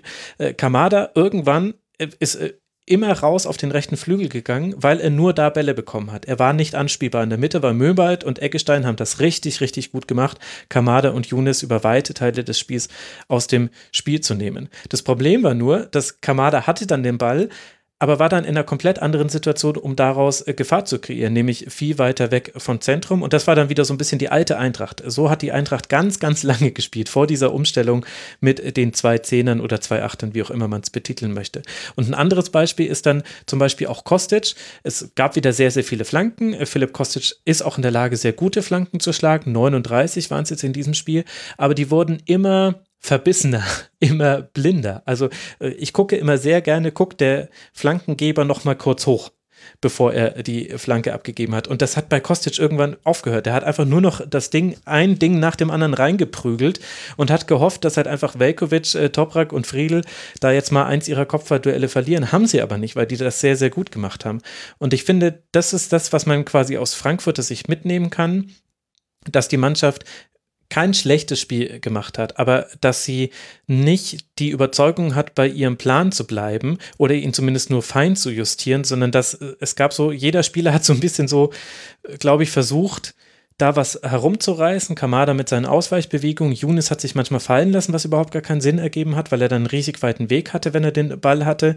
Rode war sehr früh gehandicapt durch eine gelbe Karte, das war, glaube ich, auch noch ein ganz wichtiger Aspekt dieses Spiels, hätte ehrlicherweise auch mit Gelb-Rot fliegen können vor der Halbzeit, das war schon eigentlich ein taktisches Foul, was dann Robert Hartmann aber einfach nicht mit Gelb auch bewertet hat in der Szene und so ist dann das Gesamtgefüge Eintracht Frankfurt einfach so ein bisschen wirkungslos geworden und hat dann auch an Teile der Hinrunde erinnert. Und auf der anderen Seite finde ich, dass das Werder aber, gerade weil Frankfurt auch so eine gute Phase hat und weil Werder auch aus so einem ganz schlimmen 0:4 gegen Hoffenheim kam, die haben das richtig gut gemacht. Das war jetzt auch kein Hurra-Fußball, aber das war ein Matchplan, der ist aufgegangen. Es gab kleinere Umstellungen, also am Anfang sind sie noch irgendwie mit 3 Leuten angelaufen, als sie dann später in der zweiten Halbzeit vor allem tiefer standen, logischerweise nicht mehr. Aber sie haben immer drauf gelauert, auf diesen Ball eben auf den rechten Flügel, haben den dann auch super gespielt. Der Laufweg von Eggestein war es, glaube ich, vor dem Pass auf Sargent, war das? Genau, Eggestein, der ist diagonal auf den Strafraum zugegangen. Der hatte nie den Plan zu schießen. Das hast du ihm völlig angesehen. So, er hat nur gewartet, bis er den Steckpass auf Sargent spielen kann, der dann eben auch ganz knapp nicht im Abseits steht. Also das war sehr, sehr schlau, wie Werder das gespielt hat, fand ich. Ich würde bei Frankfurt vielleicht auch nochmal eine Sache anmerken wollen. Ich habe schon das Gefühl, dass sie auch sehr davon profitiert haben, dass sie von der Belastung her nicht so gefordert wurden in den letzten Monaten wie andere Mannschaften dort oben. Sie haben sehr physisches Spiel, ein sehr intensives Spiel und kommen jetzt langsam in so eine Phase oder in so eine Anzahl an Pflichtspielen, wo andere Teams wie Leverkusen beispielsweise eben ihre Durchhänger bekommen haben, ihre ersten Durchhänger. Und vielleicht hängt das damit auch ein Stück weit zusammen, dass man vielleicht nicht mal unbedingt von der Fitness her, aber dass man mental vielleicht irgendwann dann auch an so einen Punkt kommt, überspielt ist vielleicht noch viel zu groß der Begriff, aber man droht vielleicht dann in so eine Phase zu rutschen, wo es von der Belastung her einfach auch für die Frankfurter schwierig wird. Was Bremen angeht, bin ich aber vollkommen bei dir. Die haben das insbesondere in der zweiten Halbzeit richtig gut verteidigt. In den Halbräumen, wo eben Kamada und Younes sich zu Hause fühlen, dort haben sie dann ab der 25. Minute schon, würde ich fast sagen, viel besser zugepackt, die Bälle gewonnen und dann ganz schnell und direkt auch in diese Zone gespielt, die du schon benannt hast. Wie gesagt, das war kein Hurra-Fußball von Werder Bremen, aber das ist im Moment von der Mannschaft, glaube ich, auch nicht zu erwarten. Mit ihren Möglichkeiten haben sie das vom kämpferischen, aber eben auch vom taktischen und spielerischen gut gelöst. Und ich würde sogar sagen, am Ende auch, wenn Expected Goals 1,0 zu 0,9 bei Statsbomb hat, würde ich sogar sagen, das war ein verdienter Sieg. Ja, einfach deshalb, weil Werder aus seinen Möglichkeiten mehr gemacht hat als Frankfurt aus seinen. Gibt es eigentlich schon einen Termin für das Nachholspiel? Max, du weißt sowas doch bestimmt, oder? Zwischen Werder Bremen und Arminia Bielefeld? Den Termin müsste es geben. Ich habe ihn allerdings noch nicht notiert. Ich kann aber währenddessen, während ich das jetzt ganz flugs nachrecherchiere, mit Live-Wissen glänzen. Aktuell wackelt das DFB-Pokalspiel gegen Jahn Regensburg, was eigentlich unter der Woche stattfinden sollte. Da gab es einen positiven Test beim Trainer, einen positiven Corona-Test und jetzt, Zitat des Vereins, einige weitere Tests. Es könnte sein, dass die auch in Quarantäne müssen. Eigentlich hätten die am Dienstag in Regensburg spielen sollen. Der Nachholtermin von Bielefeld ist dann genau in einer Woche. Also die nächsten Gegner für Werder Bremen sind, wenn sie dort spielen, Regensburg im DFB-Pokal am Dienstag, der erste FC Köln in Köln am Sonntag und dann Bielefeld in Bielefeld am Mittwoch. Das sind die nächsten drei Gegner für Werder Bremen. Dann kann ich auch die Tabellenkonstellation schon dazu sagen, weil ich das eigentlich immer mache an dieser Stelle. Werder liegt auf Tabellenplatz 12 mit 26 Punkten, hat damit 8 Punkte Vorsprung auf den Relegationsplatz, gegen den man ja dann eben auch das Nachholspiel hat. Daher wahrscheinlich auch deine Frage, Mara. Ja, genau. Also weil natürlich so sehr ich habe immer die Schwierigkeiten, dass ich natürlich gerne möchte, dass die liebe Eva Lotta noch Spiele von Bielefeld im Stadion wieder sehen darf und würde ihr persönlich sehr den Klassenerhalt wünschen, aber nicht ganz so sehr, wie ich ihn Mainz 05 wünschen würde. Insofern würde ich mir hoffen, dass die Formkurve von Werder Bremen auf jeden Fall bis zu diesem Spiel gegen Bielefeld weiter nach oben geht, wenn ich das so sagen darf. Mhm.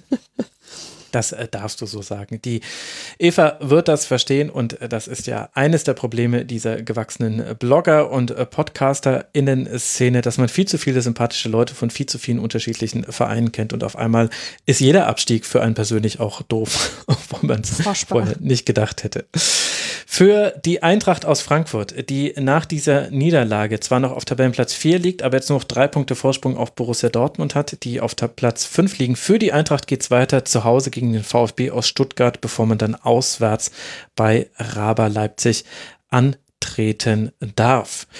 Und wenn wir über den Viertplatzierten sprechen, können wir an der Stelle auch über den Drittplatzierten sprechen. Der VfL aus Wolfsburg, der hat es anders gemacht als Eintracht Frankfurt und sein Spiel gewinnen können. Deswegen hat man jetzt 3 Punkte Vorsprung, Entschuldigung, auf Eintracht Frankfurt und 6 Punkte auf den ersten Nicht-Champions-League-Platz.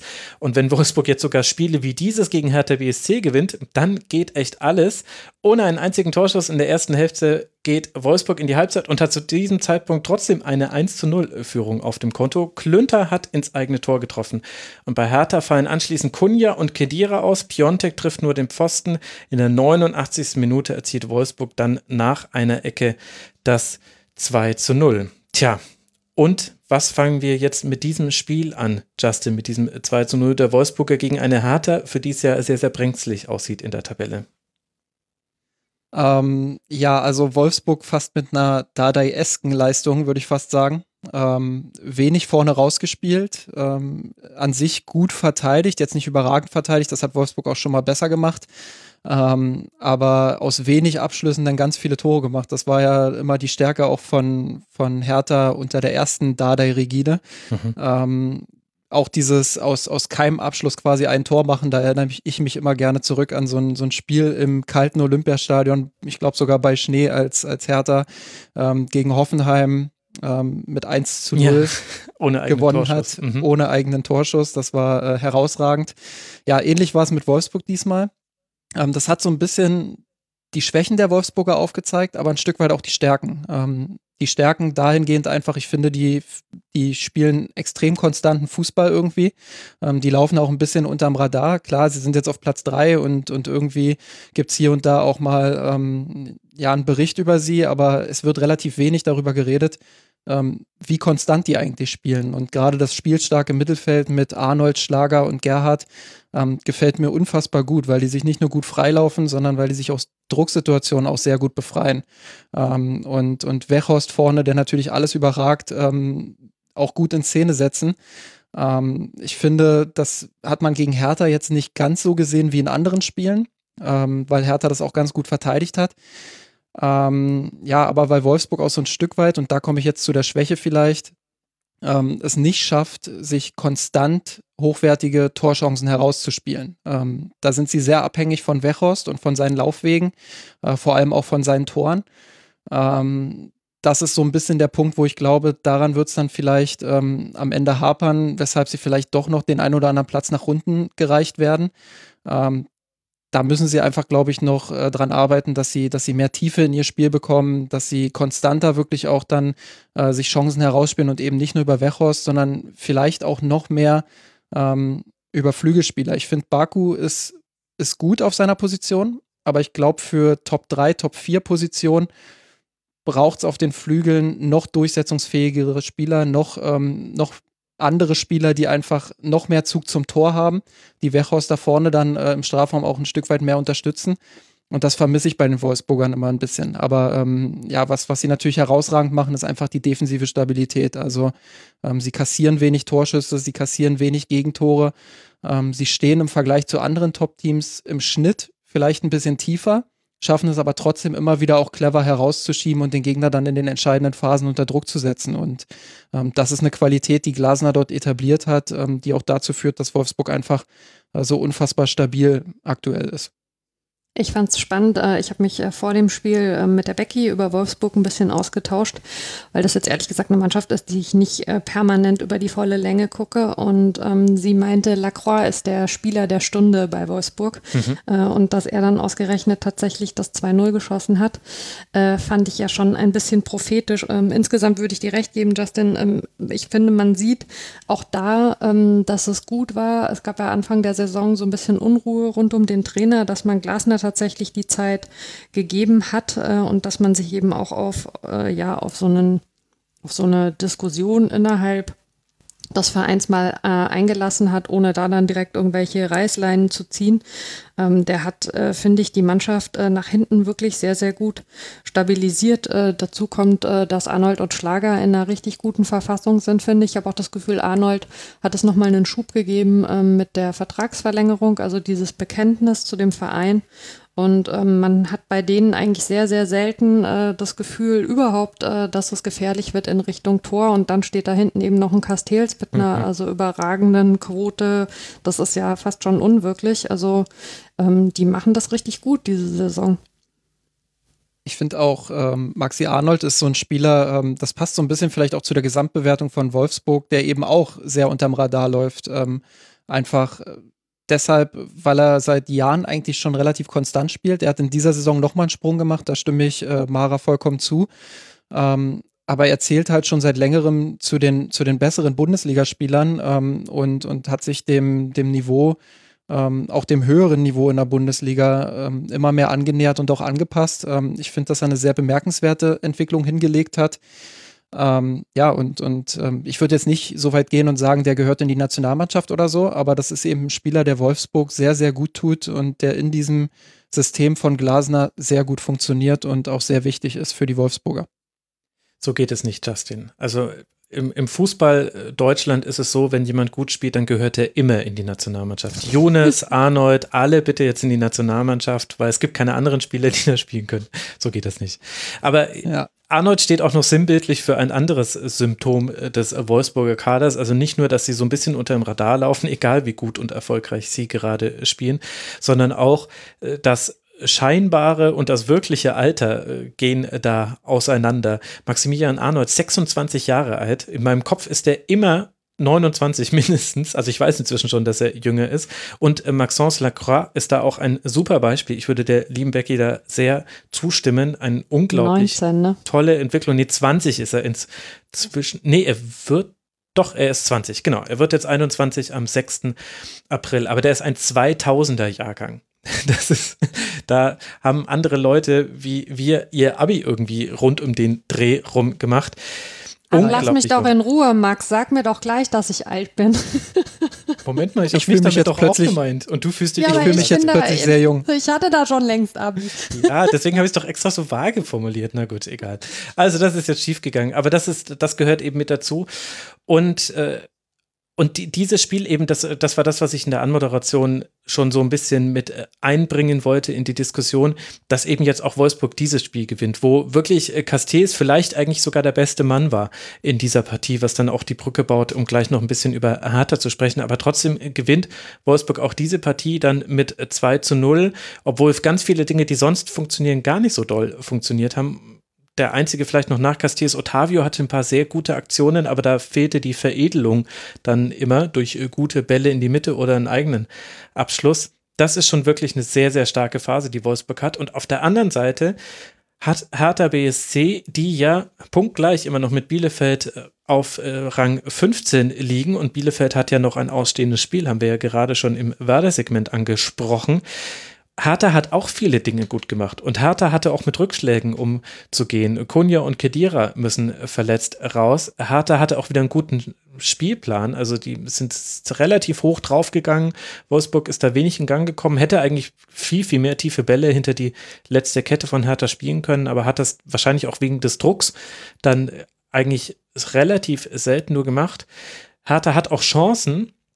Ein Strafstoß, der zu Recht weggenommen wurde, aber auch ein Pfostenschuss von Piontek zum Beispiel.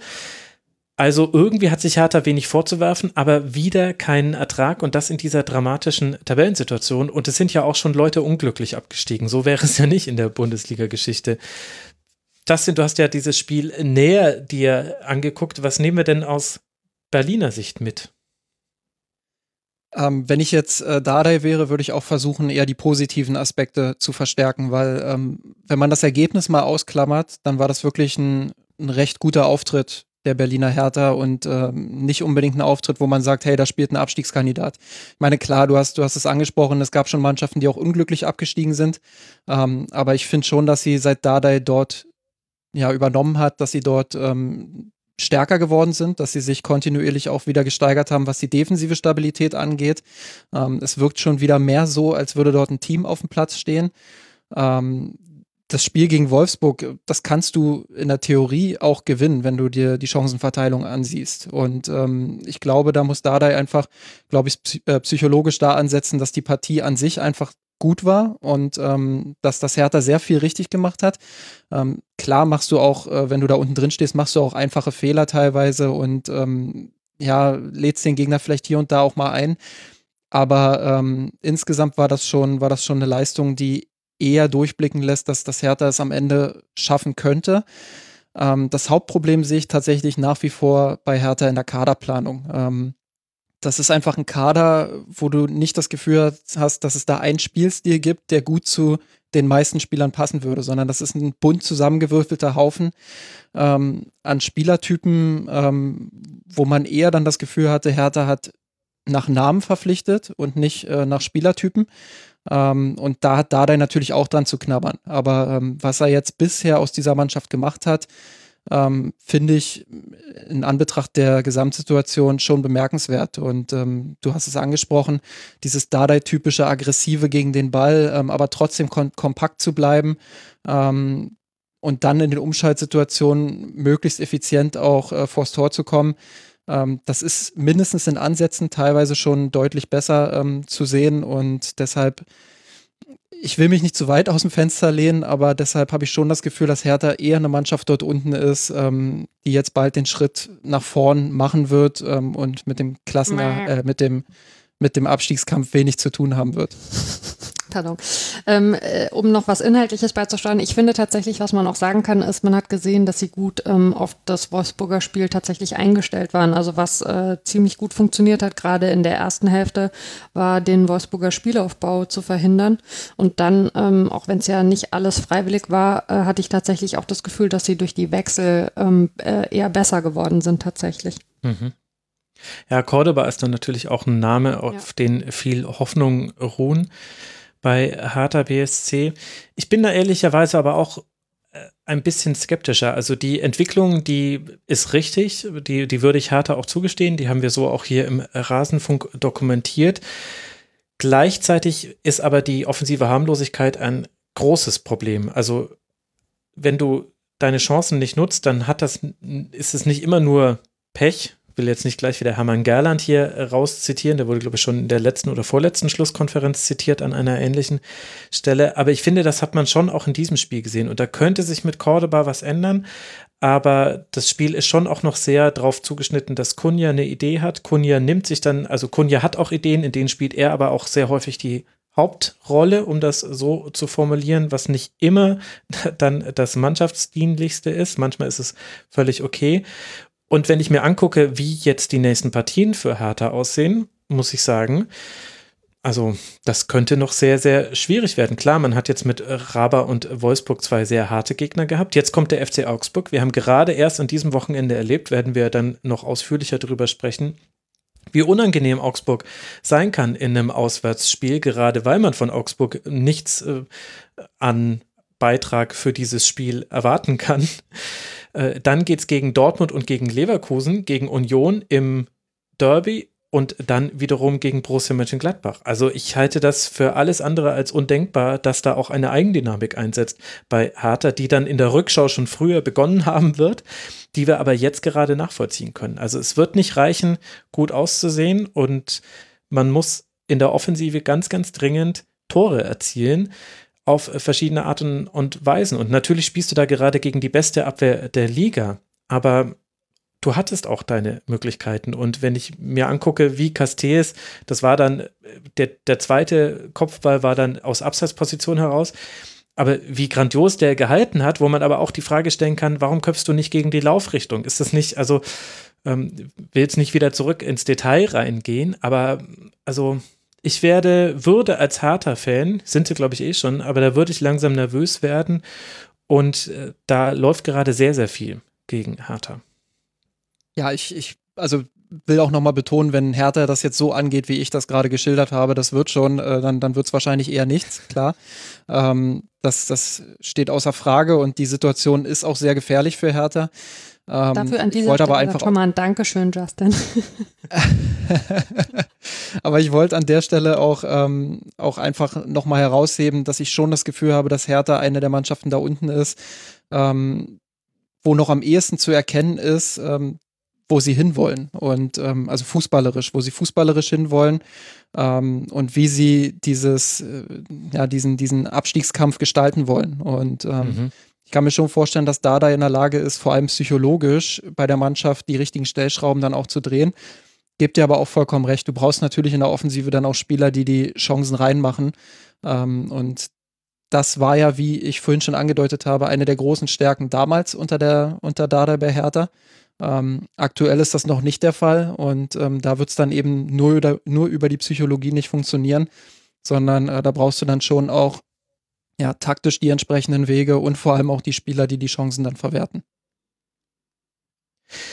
Ich finde, das ist eigentlich der perfekte Übergang, um dann auch über eine andere Mannschaft zu sprechen, die da unten drin steckt. Weil du nämlich gerade gesagt hast, Hertha ist eine der Mannschaften, bei der man sieht, was sie möchte. Und ich würde jetzt die These aufstellen, man sieht eigentlich gerade bei allen Mannschaften, die unten drin stehen, was sie möchten. Es ist nicht so diffus, wie es noch vor einigen Wochen war. Es sind halt nur unterschiedliche Dinge. Hertha ist halt eine Mannschaft, die auch etwas nach vorne tun möchte.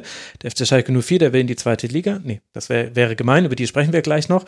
Aber wenn wir jetzt zum Beispiel über den 1. FC Köln sprechen, im Spiel gegen den FC Bayern, dann ist das zwar ein anderer Ansatz, den Hertha verfolgt, ein nicht besonders aufs Tore schießen hin angelegter Ansatz, aber bei denen hast du ja auch im Spiel beim FC Bayern gesehen, was sie wollen. Sie wollen umschalten, sie wollen, wenn sie in Rückstand geraten, was häufig vorkommt in der Saison, dann haben sie die Möglichkeit zu reagieren, das haben sie auch schon mehrfach gemacht und kommen dann so immer wieder zu überraschenden Spielverläufen und da kann man ja dieses Spiel von Bayern auch einordnen, selbst wenn das am Ende mit 5:1 ausgeht, gab es ja nicht nur den Anschlusstreffer durch Skiri unter freundlicher Unterstützung der Gebrüder Alaba und Boateng in der Verteidigung, sondern danach ja auch noch Chancen. Es gab auch die Möglichkeit, auf 3:2 nochmal heranzukommen. Also Köln will doch auch etwas. Ja, natürlich. Also ich glaube, jede Mannschaft will etwas. Vielleicht habe ich mich da ein bisschen zu missverständlich ausgedrückt. Bei Hertha ist am ehesten noch eine Umsetzung vielleicht zu erkennen. Klar, Köln hat jetzt gegen Bayern bei Weitem keine schlechte Partie abgeliefert. Also wenn man nur das Ergebnis sieht, dann täuscht das über einiges hinweg. Aber es ist eben für so eine Mannschaft, die unten drin steht, salopp gesagt, vielleicht auch die einfachste Partie in München, weil keiner was von dir erwartet, weil du den Ball nicht häufig hast, weil du dich genau auf die Stärken auch fokussieren kannst, die nahezu jedes Bundesliga-Team irgendwie seit Jahren schon hat, nämlich in Umschaltmomenten mehr oder weniger dann mit wenigen Kontakten in die Spitze zu spielen. Ich glaube, das kam Köln schon sehr zugute und bei Köln sehe ich dann eher das Problem in den vielen anderen Spielen, sei es gegen direkte Konkurrenz, sei es gegen Mannschaften, die individuell vielleicht nur einen Tick überlegen sind. Da hat Köln dann große Probleme, mit dem Ball wirklich auch Lösungen zu finden. Stimme dir aber zu, gegen Bayern hat man ganz klar gesehen, was sie wollten, und man hat auch in der Umsetzung gesehen, ja, dass sie einen Plan hatten und dass der stellenweise sogar ganz gut funktioniert hat. Dann lass mal in dieses Spiel richtig reingehen. Auf der anderen Seite hat Bayern das jetzt deutlich gewonnen durch Tore von Choupo-Moting und Robert Lewandowski in der 18. respektive 33. Minute. Dann kam Köln ran über Skiri, aber Thomas Müller mit seiner ersten Aktion nach Einwechslung bereitet das Tor von Robert Lewandowski vor zum 3:1 und Gnabry zweimal erhöht dann noch auf 5:1. Das war eines dieser Spiele mit einem Aber, und irgendwie hat man keine anderen Spiele gerade beim FC Bayern. Jedes Spiel ist ein Aber-Spiel.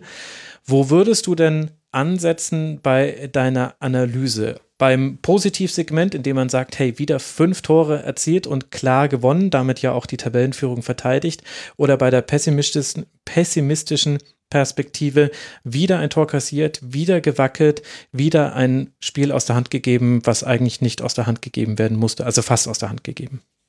Das ist psychologisch ganz interessant, weil bei Hertha habe ich ja gerade noch gesagt, Dardai sollte tunlichst zusehen, dass er die positiven Aspekte verstärkt. Flick sollte jetzt nicht draufhauen, keine Frage, das wäre auch nicht richtig, aber beim FC Bayern ist es, glaube ich, schon wichtig in der aktuellen Situation, immer darauf hinzuweisen, dass du trotz der positiven Ergebnisse eben Dinge hast, an denen du tunlichst zu arbeiten hast, wenn du am Ende Meister werden willst und wenn du in der Champions League noch weit kommen willst. Und deshalb bin ich schon eher dabei zu sagen, okay, 5 Tore sind gut, aber man muss schon schauen, dass man defensiv wieder gewackelt hat. Und ein Faktor, der da sicherlich zu beigetragen hat, war, dass in den letzten Wochen, so zumindest mein Gefühl, die Bayern ein Stück weit stabiler gespielt haben, weil sie mit Süle jemanden hatten, der neben Alaba und Boateng in so einer Art Dreierkette abgesichert hat, wenn Davies hochgeschoben hat. Wenn Süle dann mal seine noch vor Wochen wenigeren Offensivläufe hatte, dann hat Davies hinten abgesichert. Jetzt hat Süle sich irgendwie mit so einer offensiveren Rolle zurechtgefunden. Das sieht dann immer ganz witzig aus, wenn er zum Kühlschrank-Dribbling quasi ansetzt, aber auch sehr effizient. Also da können wir später vielleicht nochmal drüber sprechen. Sané profitiert davon ja auch. Aber dadurch fehlt hinten dann wieder ein Stück weit die Absicherung, weil Davies nicht ganz so konsequent absichert, wenn Süle hochschiebt. Und ich glaube, dadurch hat Köln schon den ein oder anderen Raum dann bei den Bayern gefunden, um effizient hinter die Kette zu spielen. Und da hat Flick oder die ganze Mannschaft vielleicht noch nicht so richtig die Balance gefunden, ja, aus einer guten Konterabsicherung. Wobei es ja nicht nur immer Konter sind, aber aus einer guten Konterabsicherung und ja, dem offensiven Risikomanagement. Ja, und das finde ich jetzt aber einen interessanten Einschub, den du gemacht hast, wobei es ja nicht immer Konter sind. Das fällt nämlich tatsächlich auf, wenn du dir die Gegentore anguckst. 32 hat Bayern in der Saison schon kassiert. Die wenigsten davon waren nach langen Bällen hinter die Kette. Und auch dieses 1:2 von Skiri, das war eine Situation, in der ich glaube 8 Bayern rund um den eigenen Strafraum standen und man sich dann einfach nicht im Zugriff sicher war. Auch die Gegentreffer zum Beispiel gegen Leipzig, obwohl Leipzig ja auch die Kontermannschaft schlechthin ist. Da war es zweimal eine Umschaltbewegung und ein Pass hinter die Kette, aber das Kopfballgegentor zum Beispiel, da war eigentlich Bayern auch schon halbwegs gut wieder in seiner Formation drin. Das ist das, was ich so ein bisschen schwierig finde. Ich gebe zu, die Leipzig-Tore hätte ich rauslassen sollen. Eigentlich waren die schon relativ klassisch, aber dass man eben aus einer tiefen Position heraus trotzdem nicht den Zugriff auf die Gegenspieler bekommt. Wie würdest du das erklären? Die Bayern haben Probleme damit, die ballferne Seite ein Stück weit abzusichern. Also sie verschieben immer ganz, ganz eng, horizontal eng auf eine Seite, wo der Ball gerade ist oder eben dann in die Mitte. Je nachdem, wo der Ball eben ist, da versuchen sie die Räume extrem eng zu machen. Also nicht nur eng, sondern wirklich extrem eng, um den Druck auf den ballführenden Spieler so hoch zu haben, dass der nicht kontrolliert den Ball spielen kann. Wenn dann aber doch mal die Möglichkeit entsteht und sei es, weil die Bayern einen halben Schritt zu spät kommen oder weil der Gegner sich einfach gut löst und so eine Seitenverlagerung kommt oder einfach eine Verlagerung in die ballferne Zone, dann haben die Bayern Probleme, das schnell rüberzuschieben. Und dann entstehen die Räume, dann schaffen es Mannschaften auch regelmäßig, sich die Chancen herauszuspielen. Und das passiert im Moment ein Stück weit zu häufig. Ich fand da auch, weil du das Raber-Spiel genannt hast, die Analyse von Nagelsmann damals ganz interessant, der nach dem Spiel gesagt hat, wir haben schon auch mitbekommen, dass die Bayern teilweise zu kompakt verteidigen. Also in der horizontalen Kompaktheit zu eng stehen und dass, wenn du dann auf die Flügel spielst, dass dann einfach Raum für deinen Flügelspieler da ist, um entweder zu flanken oder eben die Kombination mit anderen Spielern zu suchen. Und ich glaube, auf diesem Weg haben die Bayern recht viele Chancen gegen sich bekommen und meiner Erinnerung nach auch einige Gegentore kassiert. Und ein zweiter Aspekt, der sicherlich auch mit reinspielt, ist, dass sie aktuell nicht sattelfest wirken bei der Standardverteidigung. Ich habe jetzt keine genauen Werte, vielleicht hast du dich da besser vorbereitet als ich, aber ich habe schon das Gefühl, dass sie in den letzten Spielen relativ viele Gegentore auch nach Standards bekommen haben. Und da weiß ich nicht, da habe ich bisher auch noch keine Veränderung feststellen können, dass Flick vielleicht mal was verändert hat in Sachen Raumaufteilung im Strafraum oder vielleicht doch mal mit 1-2 Mann-Orientierungen irgendwo mehr zu arbeiten, dass er da einfach mal irgendwas anpasst, weil so wie es aktuell ist, habe ich schon das Gefühl, dass die Standard-Gegentore relativ simpel sind, auch wenn es bei Standards natürlich noch deutlich simplere Gegentore gibt, wie wir später vielleicht noch feststellen werden. Schöner Segway ins nächste Segment, da möchte ich aber noch nicht hin. Also 7 Gegentreffer nach Standardsituationen sind es aktuell für die Bayern, das ist der 5. schlechteste Wert der Liga und auch in der jüngeren Vergangenheit kann man sich da ja durchaus an die eine oder andere Szene erinnern, wo jemand einfach ganz frei am langen Pfosten stand und man sich fragte, wie lange stehst du hier schon? Wer sind Sie und wie sind Sie hier in den Innenraum gekommen? Müssten Sie keine Maske tragen? Ach, Sie sind ein Gegenspieler. Ach, schade.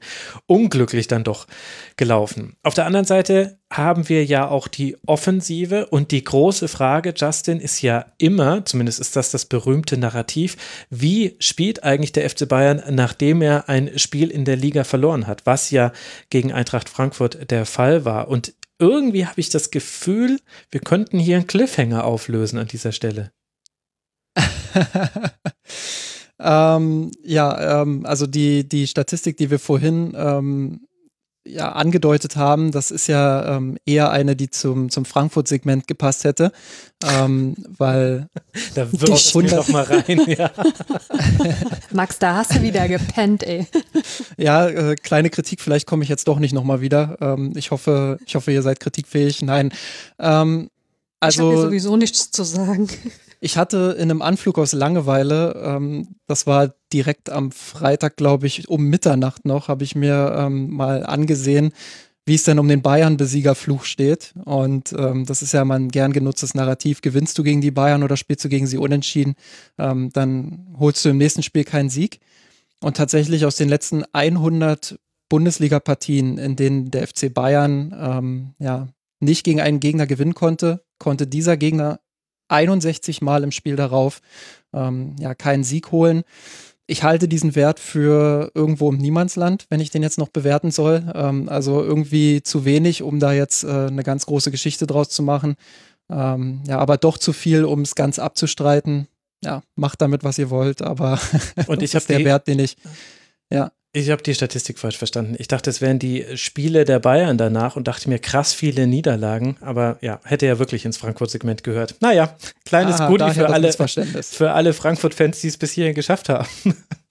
Aber immerhin hat es für Frankfurt ja jetzt getroffen und auch für Bielefeld, also die letzten beiden, die gepunktet haben. haben dann in den Spielen danach, ohne jetzt schon zu viel zu verraten, über das Bielefeld-Spiel Spoiler sind nicht punkten können. Das ist allerdings wahr. Um auf die Bayern zurückzukommen, ich dachte ja, wir reden die ganze Zeit über die Bayern, das war dann mein Fehler mit der Statistik. Ich habe es ja auch sehr spät nachts gelesen, deine Nachricht dazu. Die haben ja unter der Woche auch bei Lazio Rom mit 4:1 gewonnen, jetzt dieses 5:1. Man läuft zu auf das Heimspiel gegen Borussia Dortmund und hat eben die 2 Punkte Rückstand auf Vorsprung auf Leipzig aktuell an der Tabellenspitze. Wenn wir dann auf die Offensive gucken, da funktioniert ja vieles. Und auch diese Leistung gegen Lazio war ja auch eine gute. Das war jetzt nicht komplett vom Himmel gefallen, dieses 4:1. Was sind denn da für dich die entscheidenden Spieler oder die entscheidenden Faktoren? Ja, also die individuelle Qualität ist natürlich riesig. Ich glaube, ein entscheidender Faktor für die letzten Spiele, insbesondere die letzten beiden Spiele, war Leroy Sané, der sehr aktiv ist, der ja auch viel Kritik schon einstecken musste, der sich jetzt aber mit dem Rhythmus doch besser einfindet ins Spiel, und ich habe es ja schon vorhin so ein bisschen angeteasert, auch von einem offensiveren Süle profitiert. Also Sané hing während der Saison häufig in der Luft, weil hinter ihm jemand gespielt hat, der nicht ganz so viel Offensivdrang hatte, wie beispielsweise ein Davies auf der anderen Seite. Jetzt hat Süle gegen Rom und auch gegen Köln relativ viel. Du willst damit doch sagen, dass Sané auf seinem Flügel zu selten mit einem Mitspieler ein Paar war. Genau. Oh. Ich dachte, genau. Wir hätten mit der 90er-Jahre-Disco den Tiefpunkt schon erreicht. Nee, da ist der Max nochmal drunter. So, ich bin gespannt, was noch so kommt. Wir haben ja noch ein paar Spiele, da ist noch Raum für Weg nach unten. Junge. Nein, also ich glaube schon, dass Sané davon sehr profitiert, dass er aktiver auch ist mittlerweile, dass er viele Chancen auch herausspielt. Ich glaube, bei 3 Toren hat er seinen Fuß irgendwie mit drin gehabt, ohne jetzt einen direkten Assist zu sammeln. Mhm. Also der belebt die Offensive schon sehr. Aber auch da, trotz der 5 Tore gegen Köln und trotz der 4 Tore gegen Lazio, ich weiß, für alle, die nicht Bayern-Fans sind oder das nicht so mit dem FC Bayern halten, ist das immer schwer nachvollziehbar. Aber auf allerhöchstem Niveau gibt es halt da auch einiges zu kritisieren. Ich glaube schon, dass die Bayern so ein bisschen an Dynamik vorne verloren haben. Dass sie nicht mehr ganz so viele Tiefenläufe machen. Das lag sicherlich auch daran, dass Thomas Müller jetzt durch die Corona-Erkrankung ausgefallen ist. Als er auf dem Platz war, war es dann sofort wieder ein Stück weit besser auch. Aber das liegt auch insgesamt vielleicht ein Stück weit an der Belastung, dass das Spiel vorne und auch gegen den Ball ein Stück weit nicht mehr so intensiv ist. Immer noch intensiv, aber nicht mehr so intensiv wie im vergangenen Sommer beispielsweise. Es gibt viel weniger Steil-Klatsch-Momente auch vorne, einfach auch weniger Variationen in der Offensive, wo man das Gefühl hat, die Bayern sind komplett unausrechenbar. Tatsächlich ist es viel individuelle Klasse aktuell, wo ich sage, das ist dann gegen so eine Defensive wie Köln, ja, die machen es gut, aber es ist eben die Klasse des FC Bayern und der Riesenabstand zur Konkurrenz, der dann dazu führt, dass die Bayern hier 5 Tore schießen. Und das ist nicht nur irgendwie Hurra-Fußball oder eine große Dynamik in der Offensive. Wobei, wie sich Lewandowski und Goretzka vor dem 2-0 den Ball hin und her gepasst haben, das war schon sehr hübsch anzusehen. Definitiv, klar. Und das sind auch Momente, da sind die Bayern noch mit am stärksten, wenn sie den Ball dann im Mittelfeld gewinnen. Dem ging ja ein Ballverlust von Köln voraus.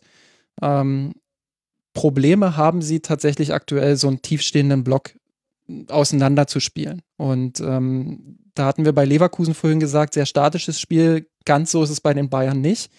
Aber zum ganz hohen Niveau fehlen da vielleicht aktuell kleine Nuancen. Und ich will es auch nochmal betonen an der Stelle, es sind wirklich Nuancen. Es ist nicht so, dass die Bayern jetzt in eine handfeste Krise steuern oder so. Das wäre völlig überzogen. Aber auf Bayern-Niveau gibt es halt Kritikpunkte, wo man in den nächsten Wochen, glaube ich, schon ansetzen kann und die noch verbessern kann, um dann in der Champions League eben dann auch das nötige Niveau zu haben, gegen die dann stärkere Konkurrenz ab dem Viertelfinale. Und damit hast du noch etwas angesprochen, was aus Kölner Sicht, glaube ich, tragisch war mit Blick auf dieses Spiel. Die Ballverluste und Fehlpässe, die man selbst gespielt hat, die sich natürlich nicht vermeiden lassen in einem Auswärtsspiel in München, die aber halt im Fall vom 0:2 direkt bestraft wurden. Und es war ja auch nicht so, dass Bayern den ersten FC Köln jetzt hergespielt hätte vor dem 1:0.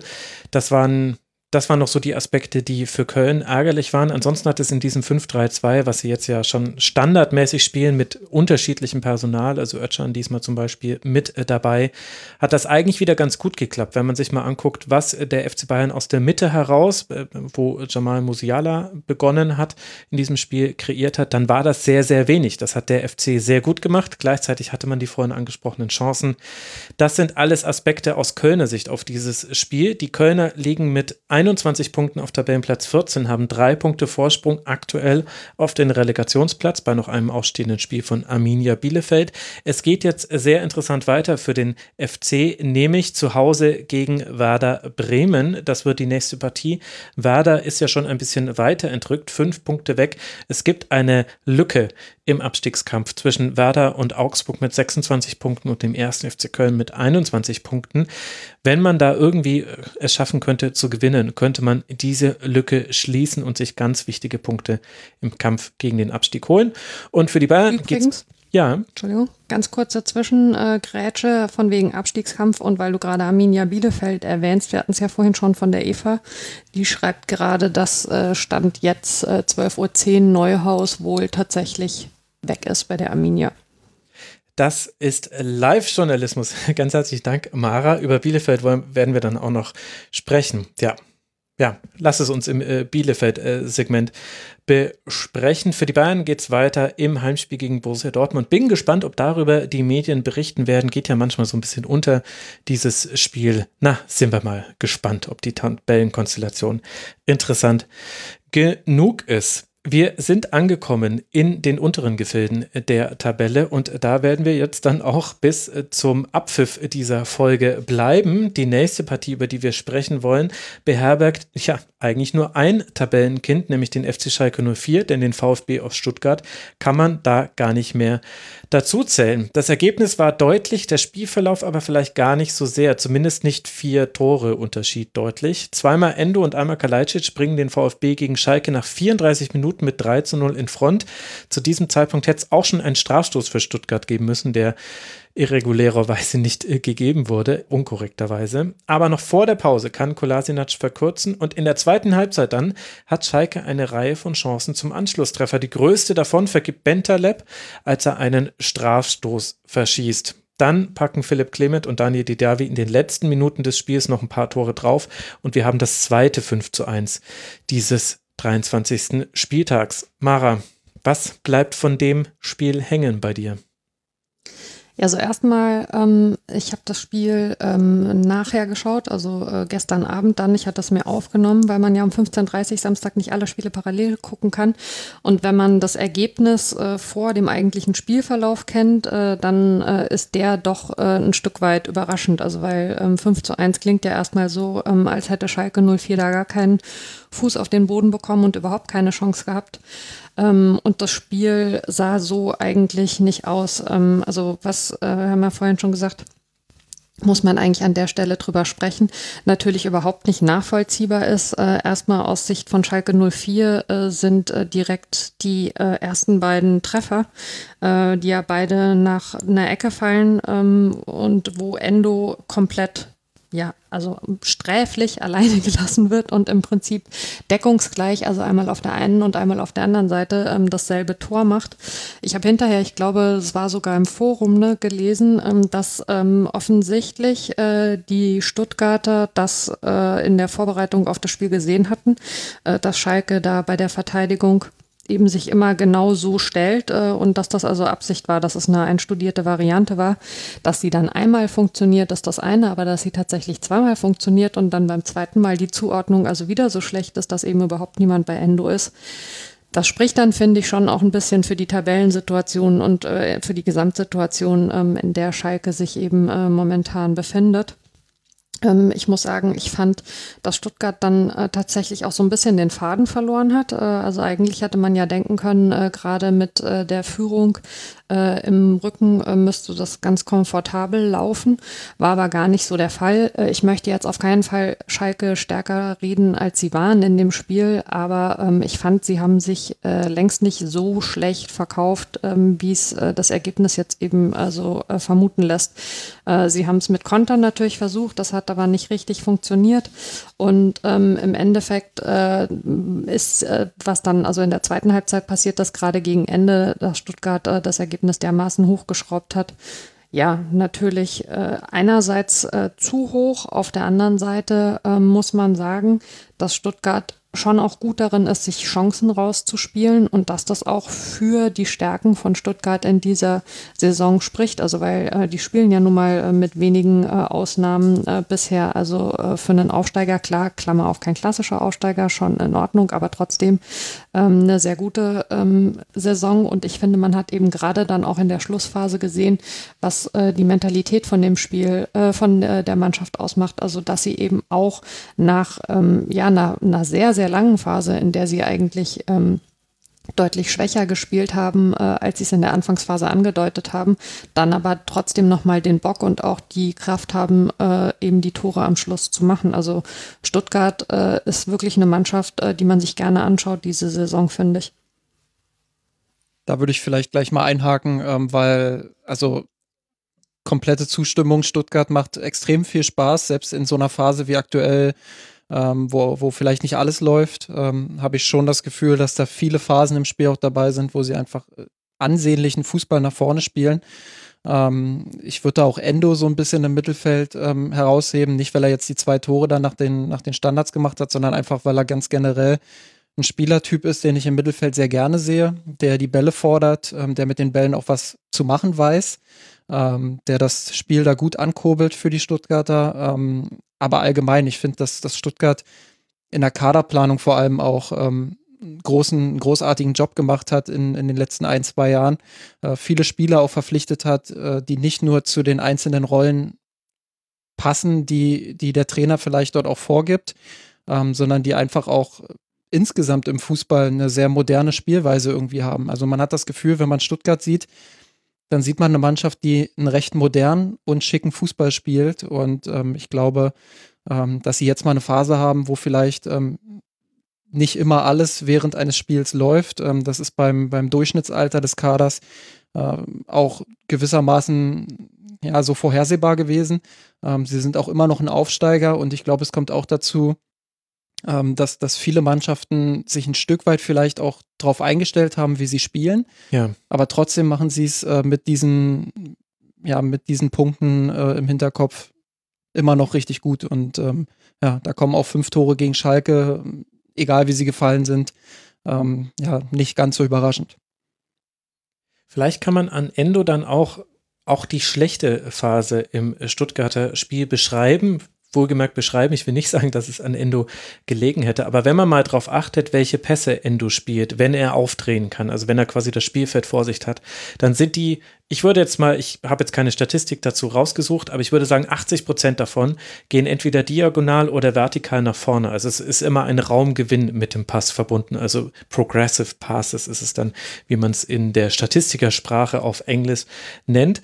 Und das hat er unter anderem auch vom 4:1, dieser Pass ist richtig, richtig gut. Das ist ein steiler Vertikalpass, genau in den richtigen Fuß gespielt, mit der perfekten Schärfe. Das hat er sehr, sehr gut drauf. Und gleichzeitig ist das aber auch das gewesen, was mir persönlich beim VfB in der zweiten Halbzeit gefehlt hat, mal Ballkontrolle wieder in dieses Spiel zu bekommen, weil wenn du eben einen solchen Spielertyp hast in entscheidender Funktion, und Mangala spielt jetzt nicht so viel anders, der trägt vielleicht eher mal nochmal gerne den Ball, und Silas und Sosa werden halt auf ihren Flügeln jeweils geschickt, also es ist alles auf Vertikalität ausgerichtet, dann hast du eben auch, ist der Ball halt auch schnell weg. Also das ist schwierig, da 80-90% Passquote bei solchen Pässen herzubekommen. Und das, fand ich, hat Stuttgart in der zweiten Halbzeit gefehlt, als Schalke seine Drangphase hatte, als Schalke auch wirklich gute Chancen sich herausgespielt hat. Und wo ich jetzt so langsam mal den nächsten Entwicklungsschritt erwarten würde beim VfB, denn das ist jetzt in dieser Partie gut gegangen, hatte sicherlich auch damit zu tun, dass der Gegner Schalke 04 ist, dem jetzt nicht gerade das Glück an den Stiefeln heftet in dieser Saison, aber das war so der Stuttgarter Beitrag zu einer starken Schalker Phase, fand ich. Dass es da einfach keine Ballbesitzphasen mehr gab und dass sie es auch, sie können das nicht hinten rumspielen, sie wollen es nicht hinten rumspielen, das finde ich grundsätzlich sympathisch, weil für den neutralen Beobachter ist es immer super anzugucken, passiert immer was bei Stuttgart, egal auf welcher Seite des Feldes. Aber das hat gefehlt und das hat, fand ich, Mara Schalke auch wirklich gut genutzt in dieser Phase und dann ist das halt, klar, man könnte jetzt auch ganz viele Witze machen über Schalke, 61 Gegentreffer, nur 16 Tore erzielt, gehen sehr wahrscheinlich runter. Aber das ist dann eigentlich etwas, wo man sagen muss, da hat man vielleicht mehr sogar von Schalke gesehen, als zu erwarten war in der Situation. Ja, also ich muss tatsächlich sagen, auch wenn sich das vielleicht für jemand, der das Spiel nicht gesehen hat, erstaunlich anhört, mich hat hinsichtlich der Tatsache, dass Mainz 05 ja am Freitag gegen Schalke spielt, das Spiel fast ein wenig beruhigt, weil Mainz ja sich sehr, sehr schwer tut mit Mannschaften, die überhaupt nicht den Ball haben wollen, beziehungsweise die überhaupt nicht das Spiel machen wollen. Und natürlich hatte Schalke jetzt keine überragenden Chancen in diesem Spiel, aber es war zumindest mal ein sehr gleichmäßiger Ballbesitz und sie haben sich darum bemüht, etwas zum Spiel beizutragen, um es mal so vorsichtig zu formulieren. Und das hätte ich nicht erwartet, ehrlich gesagt, nach den letzten Partien. Und ich hätte vor allen Dingen auch nicht gedacht, dass sie es also über die 90 Minuten durchhalten. Und na klar, ihnen fehlt dann sicherlich, also weiß nicht, inwieweit wir da auch noch ansprechen wollen, was bei Schalke drumherum passiert ist diese Woche. Aber also denen fehlt sicherlich aus 1000 Gründen die Konstanz und momentan auch das Selbstvertrauen. Und das sieht man dann natürlich, um das Wort tragisch mal wieder zu bemühen, auch in so Situationen wie an dem verschossenen Elfmeter, also wo es ja dann tatsächlich die Chance vielleicht gegeben hätte, sogar noch mal ranzukommen. Aber ich finde, gemessen an all den Umständen, die es nun mal aktuell gibt, haben sie sich in diesem Spiel schon besser verkauft als in anderen Partien zuletzt. Bei Schalke ist natürlich das ganz große Problem und da spielt all das rein, was du gerade angedeutet hast, was neben dem Platz passiert, dass sie auch auf dem Platz nicht immer die klügste Entscheidung treffen. Also gerade in Umschaltmomenten sieht man der Mannschaft halt an, dass sie mitunter ein Stück weit hilflos ist, dass sie entweder zu schnell den Abschluss sucht oder aus zwei Passoptionen konstant wirklich die falsche dann auch wählt. Das war in den letzten Wochen häufiger der Fall. Und auch gegen Stuttgart gab es viele Umschaltsituationen, die sie halt besser hätten ausspielen müssen, um eine Chance zu haben, Stuttgart dann vielleicht nochmal ins Wanken zu bringen. Klar, der Elfmeter war jetzt keine Umschaltsituation, kann immer passieren, dass man den vergibt. Ich glaube, der hat dann der Mannschaft nochmal endgültig das Genick irgendwie gebrochen. Aber ja, das sieht man der Mannschaft einfach an, dass sie überall in jeder Situation ein Stück weit verunsichert ist. Und das resultiert natürlich aus dieser gesamten Situation um den Club herum. Und ja, das merkt man den Spielern dann eben auch an und teilweise eben auch erfahrenen Spielern. Und führt auch zu einer gewissen Kopflosigkeit. Also Harit in der 5. Minute muss querlegen auf Hoppy, der steht komplett frei, muss nur noch einschieben. Das sind dann Kleinigkeiten und das dann allein entscheidet das Spiel nicht. Ja. Genau, aber das ist, und gut, wahrscheinlich ist Stuttgart dann so noch eine der Mannschaften, die sagt, Rückstand ist uns doch völlig egal, wir spielen es einfach weiter und sind Stiefel, also ich will jetzt nicht sagen deswegen, aber das kommt halt noch mit dazu. Und das, was ihr angedeutet habt, in Namen und in Zahlen, die Zahl ist 5, das ist die Zahl der Entlassungen, die Entlassenen sind Trainer Christian Groß, Sportvorstand Jochen Schneider, Teamkoordinator Sascha Rieter, Athletiktrainer Werner Leuthardt und Co-Trainer Rainer Wittmeier, die alle wurden entlassen bei Schalke 04, was zu dem vielleicht historisch werdenden Satz geführt hat in der entsprechenden Kicker-Meldung: Das Training am Montag leiten die übrig gebliebenen Athletiktrainer. Fantastisch. Ja. Es soll Gespräche eventuell mit Steffen Baumgart geben. Er hat wohl gesagt, werden sehen, ob es Gespräche gibt. Gramozzi soll auch noch ein Kandidat sein, aber das ist, glaube ich, dann für dich, Mara, mit Blick auf das nächste Spiel dann gegen Schalke 04 der beruhigendere Teil der Nachricht. Da ist jetzt schon wieder so viel Umschwung drin, dass man jetzt eine spielerische Weiterentwicklung nicht erwarten kann unter dieser Woche. Es kann sein, dass emotional etwas passiert. Da hat man natürlich auch immer Angst vor bei einem neuen Trainer. Genau. Aber spielerisch wird sich nichts tun. Na, ich weiß nicht, inwieweit es mich beruhigt tatsächlich, weil wie du gerade sagst, also wenn es tatsächlich so sein sollte, dass die Spieler mit dem Trainer sehr unzufrieden waren, dann kann das natürlich auch immer ein bisschen Kräfte freisetzen, wenn er dann tatsächlich weg ist. Aber also ich bin immer so ein bisschen nörgelig, wenn Leute bei so einem sehr großen Chaos von draußen drauf gucken und eigentlich überhaupt nicht irgendwie nachvollziehen können, was passiert und dann aber so eine starke Meinung dazu haben. Deswegen halte ich mich da bei Schalke ganz, ganz, ganz zurück, weil ich glaube, jemand, der da nicht nah dran ist schon die ganze Saison, der kann das von außen mittlerweile also überhaupt nicht mehr bewerten, was da passiert gerade, außer dass es sicherlich sehr, sehr beschissen für die vielen Fans dieses Clubs ist. Ich bin gespannt, was es bedeutet für den Freitag. Das vielleicht tatsächlich ein Vorteil aus 05-Sicht, dass es natürlich jetzt eine kurze Woche ist und nicht sehr viel Zeit bleibt auf Schalke, um zumindest ein bisschen Struktur in das Chaos wieder reinzubringen. Was man aber durchaus bewerten kann bei Schalke, finde ich, ist die Art der Trainer, die sie verpflichtet haben in den letzten Jahren. Und da ist für mich überhaupt keine Identität oder ein roter Faden zu erkennen. Also ganz simples Beispiel, mit Wagner hatten sie einen Trainer, der wirklich stark auf diesen Gegenpressing-Fußball fokussiert war und eher nach vorn verteidigt hat und eher auf die Offensive auch geschaut hat. Dann kam direkt danach mit Baum eigentlich das komplette Gegenteil irgendwie. Also jemand, der eher die Defensive fokussiert hat und eher versucht hat, aus einem kompakten Block irgendwie die Umschaltmomente zu suchen. Also da einfach ein Quantensprung, und ich glaube, beispielhaft an diesen beiden Trainern kann man das auch mit vielen anderen Trainerentscheidungen in den letzten Jahren fortführen. Mir hat da irgendwie in den letzten Jahren eine Idee gefehlt irgendwie. Wo will der Club hin? Was will er eigentlich? Welche Trainer passen dazu? Das ist sicherlich nicht das Hauptproblem, wenn man über Schalke 04 spricht. Da hat Mara schon gesagt, da sind wir zumindest nicht die Experten für. Aber nur diese Entscheidung betrachtet, was die Trainer angeht, finde ich das schon sehr fragwürdig. Weil ich einfach nie das Gefühl hatte, das macht jetzt Sinn zu diesem Zeitpunkt. Ich würde mir ja manchmal wünschen, in Bezug auf Trainerentlassungen, dass es möglich ist, auf irgend so eine Mega-Software abzuspielen, die parallele Realität. Was wäre passiert, wenn man die und die Entscheidung nicht getroffen hätte? Weil das ist ja was man eben leider also nie wird bewerten können. Aber es war ja anfangs der Saison tatsächlich die gleiche Situation bei Mainz 05 und bei Schalke 04, also dass man nach 2 Spieltagen da stand und überlegt hat, war das jetzt eigentlich so klug, mit diesem Trainer noch in die neue Saison zu gehen? Und ich bin bei Mainz 05 also immer der Meinung gewesen, man hätte sich nach dem Klassenerhalt in der Vorsaison von Achim Bayerlorzer trennen sollen. Und war dann ehrlich gesagt erleichtert, als es nach 2 Spieltagen passiert ist. Ich glaube aber, dass bei Schalke, also 50-50, es wäre die Chance durchaus da gewesen, dass sie mit Wagner jetzt besser dastehen würden, als mit dem, was sie jetzt diese Saison sich da angetan haben.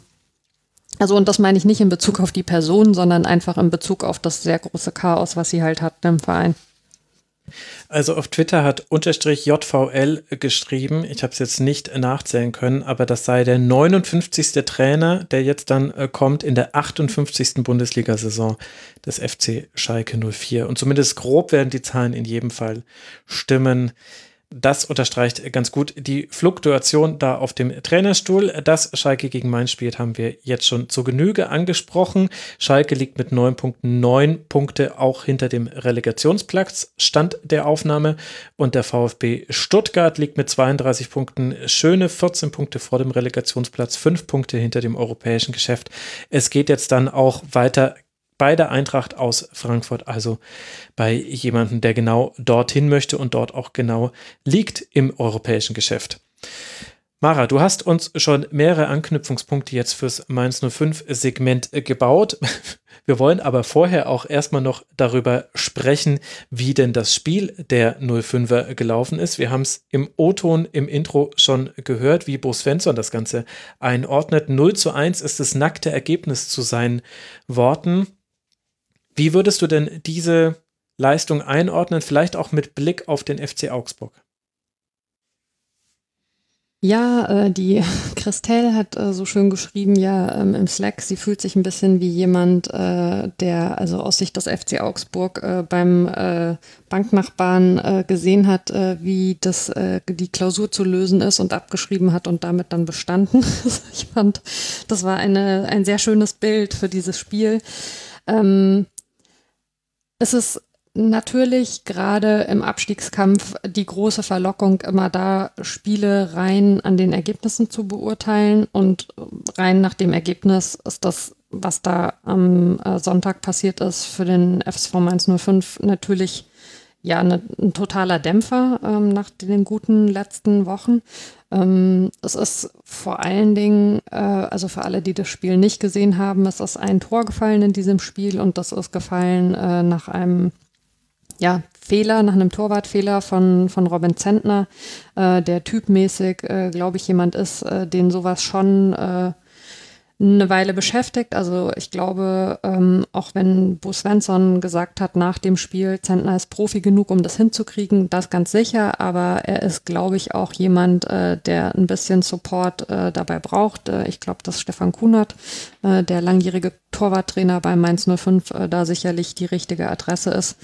Und nach diesem, man sieht, er will vermutlich zurückspielen zu Stefan Bell. Er ist eigentlich überhaupt nicht in Bedrängnis. Er könnte den Ball erstmal an- oder aufnehmen. Es gab in irgendeiner Zusammenfassung so eine Zeitlupe mit irgendwie Ranzoom, wo man irgendwie so seine Fußhaltung sieht und wo sie dann versuchen, damit zu erklären, warum der Ball also nicht zu Bell, sondern eben genau in die Füße von Niederlechner geht, der dann rüberspielt auf Hahn, der dieses einzige Tor der Partie macht. Ich finde es aber ehrlich gesagt dann zu einfach, es nur an Robin Zentner festzumachen, weil natürlich ist es so, wenn du als Torwart halt einen Fehler machst, dann bleibt das den Leuten in der Regel stärker im Kopf, als wenn eben der Stürmer den Ball, keine Ahnung, an die Latte oder 3 Zentimeter neben's Tor haut, weil du halt einen Gegentreffer hast, und wenn es der einzige Treffer im Spiel ist, dann ist es umso tragischer. Aber ganz ehrlich, es war die 25. Minute und Mainz 05 hätte durchaus die Möglichkeit gehabt, ja auch noch zurückzukommen. Also du musst in so einem Spiel, und das ist der Entwicklungsschritt, der bei Mainz 05 dann jetzt noch kommen muss, den sie in diesem Spiel leider nicht geschafft haben, du darfst so ein Spiel dann zumindest nicht verlieren. Ich finde, wenn man sich die Entwicklung der letzten Wochen anschaut, du kannst nicht erwarten, dass die jetzt alles gewinnen, und du kannst auch nicht erwarten, dass sie jetzt nichts mehr verlieren. Das ist völlig offensichtlich. Ehrlich gesagt, so wie Mainz 05 in den letzten Jahren gerade gegen Augsburg so gespielt hat. Ich kann mich nicht dran erinnern, wann es den letzten Sieg oder überhaupt mal Punktgewinn gegen Augsburg gab, aber es ist auf jeden Fall eine ganze Ecke her. Hatte ich die Niederlage für mich schon so ein bisschen mit eingespeist, also dass das Risiko relativ hoch ist. Es haben alle im Club versucht zu warnen. Der Trainer, auch Christian Heidel, der sich ja aktuell noch sehr zurückhält, hat im Vereinspodcast vor dem Spiel gesagt, dass es psychologisch nicht so sehr gut ist für die Mannschaft, dass dieses Spiel am Sonntag ist, also wo man dann eben auch sieht, wie alle anderen schon gespielt haben. Man hätte natürlich genau jetzt auch durch die Ergebnisse auf den anderen Plätzen die Möglichkeit gehabt, ein bisschen zu springen. Und dann hat es halt eben leider nicht funktioniert. Ich fand gut, dass Bo Svensson, der nach den letzten Spielen mit den sehr guten Ergebnissen in den Pressekonferenzen immer extrem auf die Euphoriebremse getreten hat und ganz klar alles nochmal rausgeholt hat, wo er gesagt hat, da hat es mir noch nicht gefallen, dass er es jetzt umgekehrt tatsächlich gemacht hat, gestern nach der Partie. Und eben darauf verwiesen hat, er hat viele Dinge gesehen im Spiel, die ihm gefallen haben. Ihm hat die Einstellung gefallen, ihm haben die Balleroberungen gefallen, ihm hat gefallen, wie die Spieler eben auf dem Feld zusammengestanden haben. Ich muss aber ehrlich sagen, ich fand tatsächlich, dass einige Dinge, die in den letzten Spielen gut funktioniert haben, dann gestern auch wirklich etwas schwächer waren. Also man hatte schon das Gefühl, dass sie beeindruckt waren von dem Gegentreffer, und dass sie gerade so dieses, was in den Spielen zuvor richtig gut funktioniert hat, dass man eigentlich immer das Gefühl hatte, wenn einer am Ball ist, steht sofort einer nebendran, um ihn irgendwie abzunehmen oder um sich irgendwie mit einzuschalten oder so. Das hat mir gestern ein bisschen gefehlt. Man hatte häufiger Situationen, wo einer plötzlich da stand und man so das Gefühl hatte, der weiß jetzt eigentlich gar nicht, wem er den Ball irgendwie zuspielen soll, weil einfach keiner in der Nähe ist. Also es war dann insgesamt eine weniger konzentrierte Leistung als zuletzt. Aber letztlich kannst du es also einfach nur abhaken und dich jetzt auf das Spiel gegen Schalke konzentrieren, weil, was das Spiel gegen Augsburg natürlich gezeigt hat, klar ist es grandios, wenn du gegen Gegner aus der oberen Tabellenhälfte Punkte holst. Aber Mainz 05 hat grundsätzlich Schwierigkeiten damit, was sie mit dem Ball anfangen sollen. Und was jetzt alles schon funktioniert unter Svensson, schön und gut, aber er hat selber auch gesagt, letztens auf die Nachfrage in einer Pressekonferenz, als es irgendwie darum ging, ob das jetzt schon der Bo Svensson-Fußball eigentlich ist, hat er dann mal gelacht und hat gemeint, also sicherlich nicht, wir sind ja noch überhaupt nicht an einem Punkt, wo wir uns mal drüber unterhalten, was wir eigentlich mit einem Ball anfangen wollen. Und das siehst du natürlich in solchen Partien gegen schwächere Gegner, also sie müssen sich auch für Mannschaften, die tabellarisch um sie rum sind, ob es kurz drüber oder kurz drunter ist und die selber eben normalerweise mit wenig Ballbesitz spielen, müssen sie ein Konzept finden, weil sonst wird es in den nächsten Spielen, die ja eben alle gegen genau solche Gegner gehen, sehr, sehr schwierig. Ich glaube, was es Mainz natürlich extrem schwer gemacht hat nach dem Gegentor, ist, dass Augsburg überhaupt gar keine Ambitionen hatte, auch nur ansatzweise über die Mittellinie zu gehen und offensiv auch nur irgendwas zu machen. Ich finde das immer ein bisschen enttäuschend. Klar, am Ende gibt das Ergebnis herrlich irgendwie recht, aber wenn ich sehe, was sie für Spieler haben mit Niederlechner, mit Caligiuri, mit Hahn, dann haben die schon Offensivpotenzial und dann finde ich es ein bisschen enttäuschend, wie Augsburg tatsächlich Fußball spielt. Mainz kann man insofern natürlich einen Vorwurf machen, weil das einzige Konzept in diesem Spiel halt lange Bälle waren und dann man versucht hat, irgendwie auf die zweiten Bälle zu gehen, aber da auch teilweise zu spät kam und Augsburg sich relativ schnell dann wieder mit dem Befreiungsschlag quasi formieren konnte. Aber wie Maras schon gesagt hat, der Trainer ist noch relativ neu dort. Es ist in dieser Saison sowieso für alle Trainer schon schwer, taktisch Dinge zu verändern und einzutrainieren. Das ist in dieser Saison einfach ein Fakt und deshalb kann man Bo Svensson da jetzt nicht den Riesenvorwurf machen. Das Geläuf hat sicherlich auch noch eine Rolle gespielt. Also das war ja wirklich ein Platz, der ja den Namen Kartoffelacker irgendwie auch verdient hat. Da ist es auch schwer, Fußball zu spielen. Das ist dann so ein Spiel, was halt unglücklich für Mainz verloren geht, weil es eben diese Szene dann irgendwie doch war, die das Spiel negativ beeinflusst hat, ohne jetzt sagen zu wollen, dass Zentner daran alleine schuld ist. Da bin ich komplett bei Mara. Auch die Mannschaft kann danach noch den Ausgleich erzielen, hat auch einmal einen Aluminiumtreffer mit dabei. Also es gab schon noch Szenen, wo Mainz dann auch die Chance gehabt hätte, nochmal ins Spiel zurückzukommen. Aber insgesamt ist es, glaube ich, genau das, was Mara gesagt hat, woran jetzt gearbeitet werden muss, nämlich irgendwie mit dem Ball noch mehr Lösungen zu finden, als wirklich nur die langen Schläge und dann irgendwie den zweiten Ball zu suchen. Ich denke, man hat Mainz angesehen, dass sie wollten und dass da auch viel Kampf drin war. Noch ist es ein bisschen zu wenig Substanz, aber seit Svensson da ist, geht das schon in die richtige Richtung, finde ich. Die Mannschaft hat sich weiterentwickelt, hat auch gegen sehr gute Mannschaften schon gut gespielt, hat sich defensiv vor allem auch stabilisiert, finde ich, auch gegen Augsburg wieder, auch wenn Augsburg nicht so viele Ambitionen nach vorne hatte. Die wenigen haben sie dann meistens gut verteidigt, immer im Kontext einer Mannschaft, die halt dort unten drin steht. Der nächste Schritt wird sein, dann mit dem Ball Variationen zu entwickeln irgendwie und die Tore dann auch zu machen, die es in solchen Spielen braucht.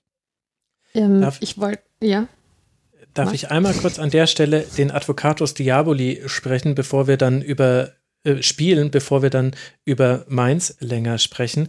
Klar ist es nicht schön, was Augsburg spielt und man wollte nicht wirklich teilnehmen in offensiver Form an diesem Spiel und das 1:0 wurde einem ein bisschen in die Füße gelegt. Auf der anderen Seite hatte Augsburg vielleicht die zweite große Chance des Spiels. Hahn trifft da nur den Pfosten. Und wenn man sich einfach nur mal anguckt, was bei Augsburg jetzt passiert ist, die haben bisher Spiele gewonnen gegen den 1. FC Union Berlin, gegen Dortmund, das war, würde ich sagen, ein Ausreißer. Gegen Mainz 05 hat man jetzt schon das zweite Spiel gewonnen in dieser Saison. Man hat gegen Bielefeld gewonnen, gegen den 1. FC Köln gewonnen und gegen Union hat man auch schon zum zweiten Mal in dieser Saison gewonnen. Und dazwischen liegen jetzt, wenn wir jetzt die letzten Spiele angucken, Sieg gegen Union Berlin 2:1, dann gegen Dortmund verloren, gegen Wolfsburg verloren, gegen Leipzig verloren, gegen Leverkusen in letzter Minute den Ausgleich gefangen.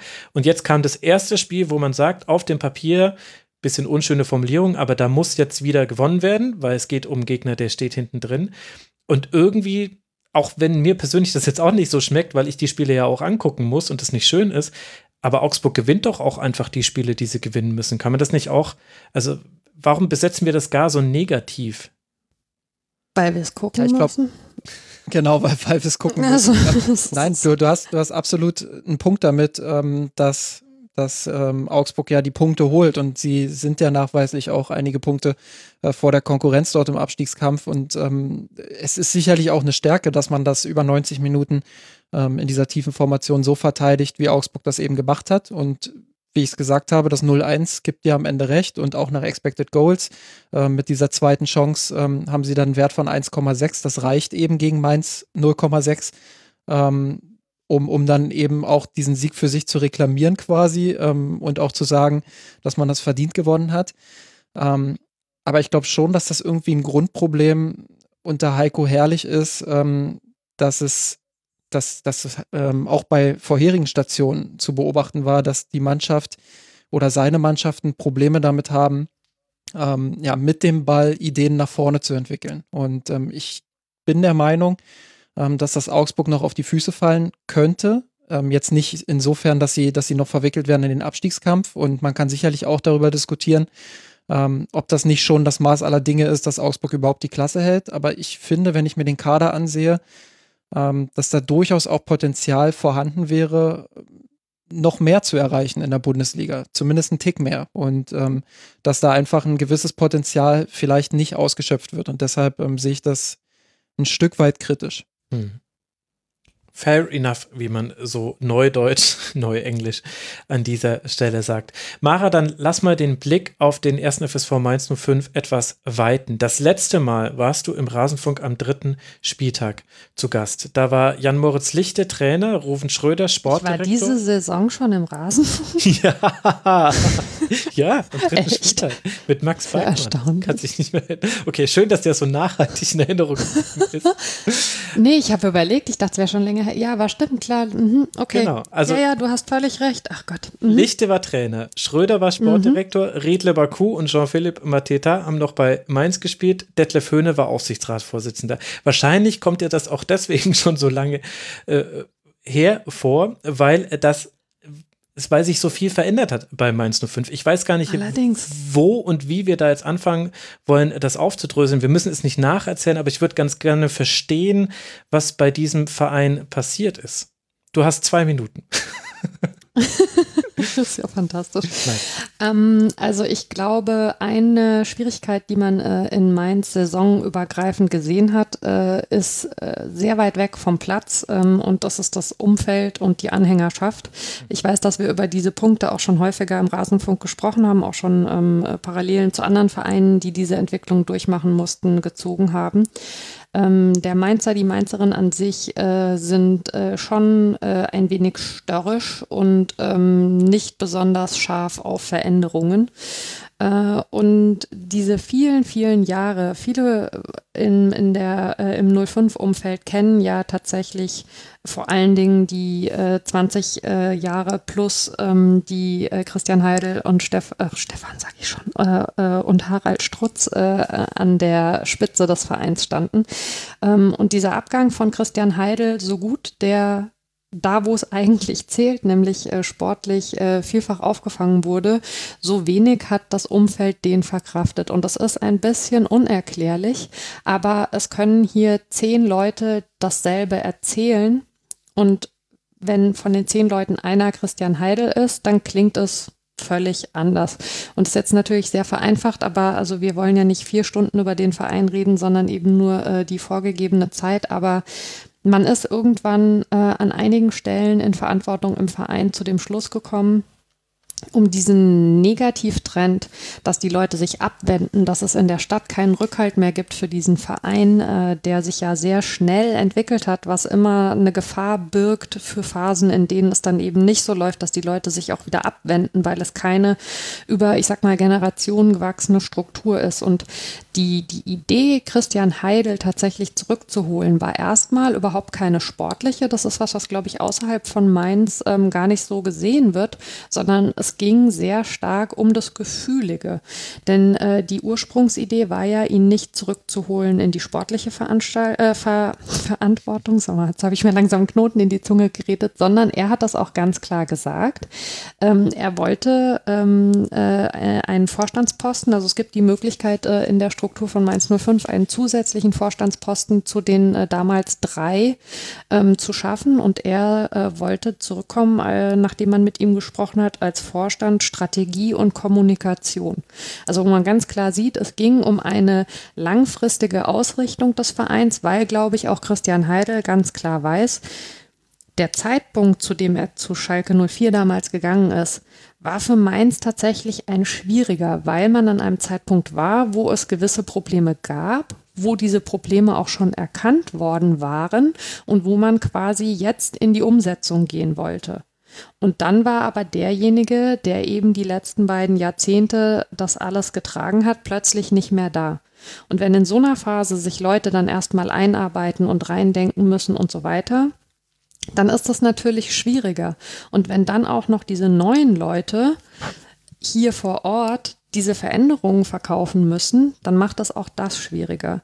Das heißt, im Endeffekt ist Christian Heidel mit der ganzen Entwicklung, die ja an vielen Punkten durchaus auch positiv ist, die der Verein gegangen ist in den Jahren, in denen er nicht da war, hergegangen und hat gesagt, okay, diese Punkte, die wir damals erarbeitet haben, wie können wir den Verein fit machen für die Zukunft?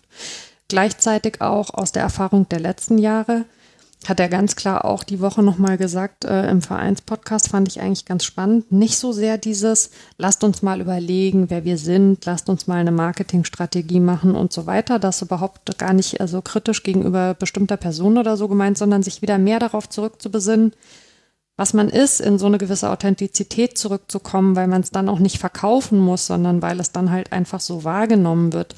Das war schon die Idee. Mhm. Angesprochen worden ist er von Detlef Höhne, damals, du hast gesagt, noch Aufsichtsratsvorsitzender, und Stefan Hofmann, Vereinsvorsitzender. Und die haben, muss man ganz klar so sagen, den groben Fehler gemacht, dass also den beiden anderen Vorstandsvorsitzenden ja zu einem Zeitpunkt zu kommunizieren, also Rufen Schröder in sportlicher Verantwortung und Jan, sag mal, entschuldige bitte, ich muss, glaube ich, da mal gerade einen Schluck trinken. Ruven Schröder in sportlicher Verantwortung und Jan Lehmann in kaufmännischer Verantwortung, so rum. Zu einem so späten Zeitpunkt diese Thematik kommuniziert, dass also speziell Ruven dann gesagt hat, nö. Ist ja schön, dass Christian Heidel das gerne mit mir zusammen machen möchte, aber ich ziehe an dieser Stelle für mich die Reißleine. Und das war am 22. Dezember, ein Tag vor dem Pokalspiel gegen Bochum. Und dann hatte man die absurde Situation, dass Christian Heidel gesagt hat, ja Moment, ich habe ja aber gesagt, den sportlichen Bereich mache ich nicht mehr. Meine Zusage war daran gekoppelt, mit Ruven Schröder zusammenzuarbeiten. Ich brauche jetzt bitte erstmal Bedenkzeit über Weihnachten. Und das hat natürlich also im Verein alle mehr als aufgeschreckt, weil man sich darauf schon komplett verlassen hatte, dass es eben so weitergehen würde. Und dann hat Christian Heidel, das ja mittlerweile auch vielfach erzählt worden in den ganzen Pressekonferenzen, und das ist dann natürlich eigentlich schon wieder also fast zu mainzerisch, um irgendwie wahr zu sein, sich also an Heiligabend nach dem Frühstück mit seiner Familie auf Mallorca hingesetzt und hat eben Martin Schmidt erstmal kontaktiert, von dem er wusste, dass er sich vom Trainerposten wegorientieren wollte. Und das war auch von Anfang an eben klar zu sagen, die beiden möchten das gerne mit Bo Svensson machen. Schmidt hat ihm direkt signalisiert, ja, er kann sich das vorstellen, er hat da Lust drauf. Bo Svensson war ja beim FC Liefering, die hatten eine Ablöse für ihn bezahlt, um ihn aus der U19 bei Mainz 05 eben rauszukaufen. Da gab es wohl eine Rückkaufoption, die, sagt man, zeitlich dann abgelaufen war, also so, dass es da dann auch nochmal so ein bisschen hin und her ging, wie teuer ist der irgendwie jetzt? Mhm. Und nachdem das dann eben geklärt war, also nachdem man wusste, das funktioniert beides, also von Christian Heidel aus, er kann das mit Martin Schmidt und eben auch ganz zentral mit Bo Svensson zusammen machen, dann kam eben die erneute Zusage. Also von Bo Svensson gab es damals noch keine offizielle Freigabe oder Zusage, aber es war eben schon klar, dass er gesagt hat, ja, er möchte das machen.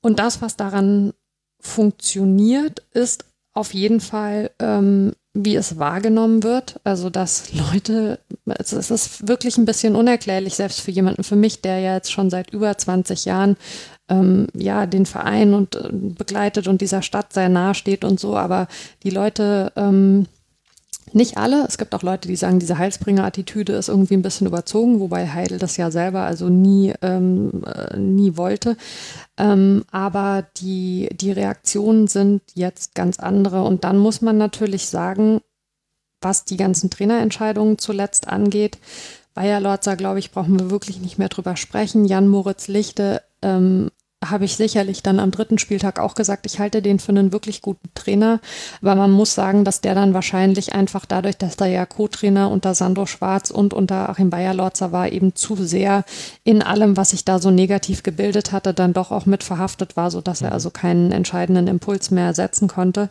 Jan Siewert war ja von Anfang an klar, dass er nur das eine Spiel bei den Bayern interimsmäßig machen würde, nach der kurzen Winterpause, weil man eben ja im Endeffekt Jan-Moritz Lichte nicht zumuten wollte, wenn er eh schon weiß, er wird nicht weiter der Trainer sein, ihn dann da noch hinzuschicken. Und bei Bo Svensson ist es so, ich fand es sehr interessant, dass Christian Heidel in der Antrittspressekonferenz gesagt hat, es hat Mainz 05 immer ausgezeichnet, Trainern das Vertrauen zu geben, von denen man glaubt, dass sie sich in sehr gute Bundesliga-Trainer entwickeln können. Und das bedeutet aber auch, dass man ihnen eine Entwicklung zugesteht.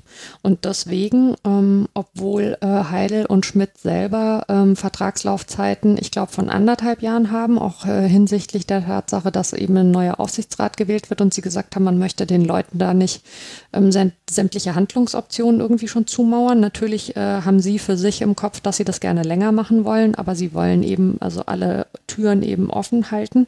Hat man Bo Svensson eben einen deutlich längeren Vertrag gegeben, weil man ganz klar gesagt hat, die Art und Weise, wie in Mainz Fußball gespielt wurde, die soll Bo Svensson in Ruhe wieder entwickeln können.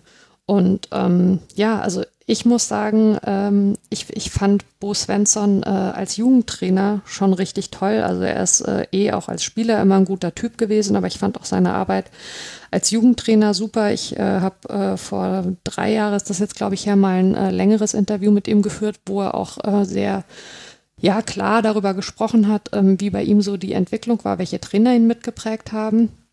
Und ich würde mir dann immer so ein bisschen wünschen, auch also zugunsten der Leute, die bei Mainz jetzt arbeiten, dass man sich so ein bisschen von den Namen löst. Klar, er hat eben das eine Jahr unter Jürgen Klopp noch gehabt. Er ist sehr stark beeinflusst von der Arbeit mit Thomas Tuchel. Also das war so das eine Zitat, was mir immer im Kopf geblieben ist, dass er gesagt hat, er war eigentlich der Meinung, er hat als Spieler das Leistungsniveau, was er haben kann, schon erreicht mit Ende 20. Und dann hat Thomas Tuchel aus einem leicht hüftsteifen Innenverteidiger nochmal einen völlig neuen Spieler gemacht. Und ich glaube, dass er da wirklich sehr viel gelernt hat. Er lässt aber auch niemanden aus. Also Jörn Andersen war ja dann auch ein Jahr da. Auch da sagt er ganz klar, er hat überall Sachen mitgenommen, natürlich unterschiedlich viel. Und er hat gegen Ende der Karriere, attestieren ihm alle, schon sehr stark so diese Trainerdenke, wenn man das so nennen kann, gehabt. Dann kam ja Kasper Jülmend zu Mainz 05. Da war er im Trainerteam einfach auch, also sicherlich auch ein bisschen sprachlich das Thema und um dem so die Eingewöhnung zu erleichtern, aber auch für sich selbst eben, um was lernen zu können. Von dem spricht er auch in den höchsten Tönen. Und wenn man sich das alleine anguckt, ja, also bei wem er gelernt hat, finde ich schon sehr spannend und ich fand es echt also sehr, sehr schade für den Verein, als sie ihn haben ziehen lassen. Jetzt im Rückblick muss man natürlich sagen, war es super, weil es immer gut ist, wenn jemand zwischendurch auch mal weg gewesen ist. Also so wie früher die Leute nicht im elterlichen Handwerksbetrieb gelernt haben, sondern irgendwo anders und dann sind sie halt zurückgekommen. Er hat, sagt auch selber, für seine Persönlichkeit viel mitgenommen, einfach daraus, dass er eine Zeit lang weg war von dem, was er als Zuhause erlebt hat die letzten Jahre, auch weg von der Familie und so. Und ich find's mega, ich kann es nicht anders sagen. Ich bin sehr, sehr froh, ihn da zu haben. Ich halte ihn für einen ganz tollen Fachmann, für jemanden, der ein sehr, sehr hohes Entwicklungspotenzial hat. Und ich glaube, und das hört man ja auch ganz klar raus in den Pressekonferenzen, wenn er darüber spricht, das, was man fußballerisch sich von dem erwarten kann, was er sich so vorstellt, ist sicherlich also jetzt noch ganz am Anfang, weil es natürlich aktuell darum geht, schon einen Fokus auf den Klassenerhalt zu legen. Also das sieht man ja dann wiederum, da sieht man auch die Arbeit dann von Heidel und Schmidt an den Spielern, die man geholt hat. Das sind eben Spieler, die der Mannschaft sofort helfen sollen. Aber es geht eben nicht darum, jetzt mit einem sogenannten Feuerwehrmann irgendwie drin zu bleiben und dann zu gucken, wie macht man weiter, sondern es soll eine parallele Entwicklung sein. Man schaut auf der einen Seite, wie sammelt man jetzt die nötigen Punkte ein, um vielleicht dieses Wunder tatsächlich zu schaffen oder den Turnaround? Und auf der anderen Seite arbeitet man eben aber auch schon an einer fußballerischen Entwicklung. Also man kloppt nicht jetzt einfach, sofern der Rasen es zulässt, die ganze Zeit die Bälle nur hoch und weit nach vorne und hofft, dass sie da irgendjemandem auf den Fuß fallen, der sie dann im Tor unterbringt, sondern man versucht eben tatsächlich auch, Fußball zu spielen. Klar, aktuell noch hauptsächlich gegen den Ball und mit dem Ball ist das alles noch sehr rudimentär, aber also es ist ja jetzt auch nicht so, als wäre Bo Svensson schon Saison da, der hat noch nicht mal eine vollständige Vorbereitung gehabt und dafür finde ich, kann man schon also einen sehr starken Trend sehen und die Punkte beweisen es ja dann am Ende auch. Mhm. Jetzt haben wir ganz viele Themen, hast du schon beantwortet. Ich würde gerne nochmal zurück. Bin ich in den 2 Minuten geblieben? Kleiner Scherz. Bei erhöhter Geschwindigkeit vielleicht, Mara. Ja, du würdest gerne nochmal zurückgehen. Zu der Personalie Ruven Schröder. Habe ich das dann richtig abgespeichert, dass man sagen kann, der Freiwillige aus Sicht von Ruven Schröder vielleicht ein bisschen unfreiwilliger Abgang, also er hat es aber, also es war seine Entscheidung, so wollte ich es eigentlich ausdrücken, ist letztlich ein Kollateralschaden der schlechten Kommunikationspolitik des ehemaligen Aufsichtsratsvorsitzenden Detlef Höhne. Ich glaube nicht, dass er das so unterschreiben würde, also Detlef Höhne, aber meine Einschätzung ist tatsächlich die, Detlef Höhne und Stefan Hofmann haben schon an anderer Stelle auch sicherlich also ein Stück weit zu Recht gesagt, als natürlich die beiden führenden Köpfe der beiden Gremien, Vorstand und Aufsichtsrat, wieso nicht an der einen oder anderen Stelle Dinge eben zu zweit auch angehen. War beispielsweise auch so nach dem Trainingsboykott, dass die beiden dann die Gespräche mit den Spielern geführt haben. Mhm. Ich finde es ein bisschen seltsam, weil ich der Meinung bin, dass der Aufsichtsratsvorsitzende da an gewissen Stellen schlicht nichts zu suchen hat. Das ist aus meiner Sicht das operative Geschäft. Wenn Detlef Höhne in der Vergangenheit, jetzt wird es vermutlich nicht mehr passieren, dann solche Themen bewertet hat, dann hat er immer für sich irgendwelche Drehungen gefunden, warum das nichts mit dem operativen Geschäft zu tun hat. Aber ich sag mal so, also wenn man in die Gespräche frühzeitig den restlichen Vorstand mit eingebunden hätte, dann wäre das ein oder andere sicherlich anders gelaufen. Ob das jetzt besser gewesen wäre oder nicht, das kann man dann also auch am Ende immer schwer beurteilen. Wie gesagt, diese alternative Festplatte, auf der man gucken kann, was wäre gewesen, wenn, die gibt es nun mal nicht. Mhm. Aber ja, Kommunikation war da ein ganz großes Problem. Weil mich würde nämlich deine Einschätzung von Ruven Schröder dann interessieren, eben dann, wir haben dann quasi geklärt, okay, wie kam es jetzt dazu, dass seine Zeit bei Mainz 05 geendet ist und jetzt stellt sich für mich die Frage, wie wir sie bewerten. Ein bisschen Kontextinformation, da musst du das nicht alles liefern. Also er kam im Mai 2016, das heißt ab der Transferperiode 2016, 2017 kann man von seinen Transfers sprechen. Da gab es Spieler wie Jon Cordoba, die gekommen sind, Jebamin ist gekommen, Öztunali ist gekommen, Diallo ist gekommen, Jean-Philippe Mateta, Kunde Malong, Moussa Niakate wurde verpflichtet, Jean-Paul Boetius, Aaron wurde dann fest verpflichtet, Sarchüst ist gekommen. Also wir erkennen auch ein gewisses Muster, aber, und das kommt noch mit dazu, man hat auch enorme Einnahmen generiert in dieser Zeit. Also wenn ich mir das Saldo aller Bundesligisten, den Saldo aller Bundesligisten herauslasse von 2016, 2017 bis in die aktuelle Saison, da gibt es nur zwei Mannschaften, die mehr Geld durch Spielerverkäufe eingenommen haben. Das eine ist Borussia Dortmund, das andere ist die TSG aus Hoffenheim, wo wir ja auch wissen, das waren dann einzelne sehr, sehr teure Spieler. So war es bei Mainz 05 auch, aber immerhin, laut transfermarkt.de, fast 41 Millionen Gewinn nach dem, was man ja auch wieder in Spieler investiert hat. Das ist ja eigentlich eine sehr positive Bilanz wirtschaftlich gesehen, sportlich gesehen. Bewegen wir uns aber dann natürlich in Spielzeiten, wo es immer gegen den Abstieg ging und wo auch so gewisse Tendenzen eingesetzt haben, die du ja auch schon so ein bisschen angedeutet hast, die Art und Weise, wie das Umfeld auf den ersten FSV Mainz 05 reagiert hat. Wie würdest du denn jetzt die Amtszeit von Rufen Schröder bewerten?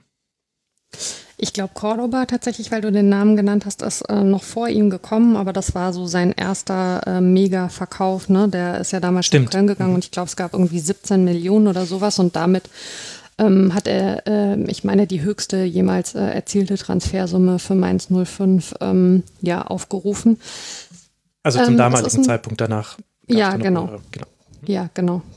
Richtig.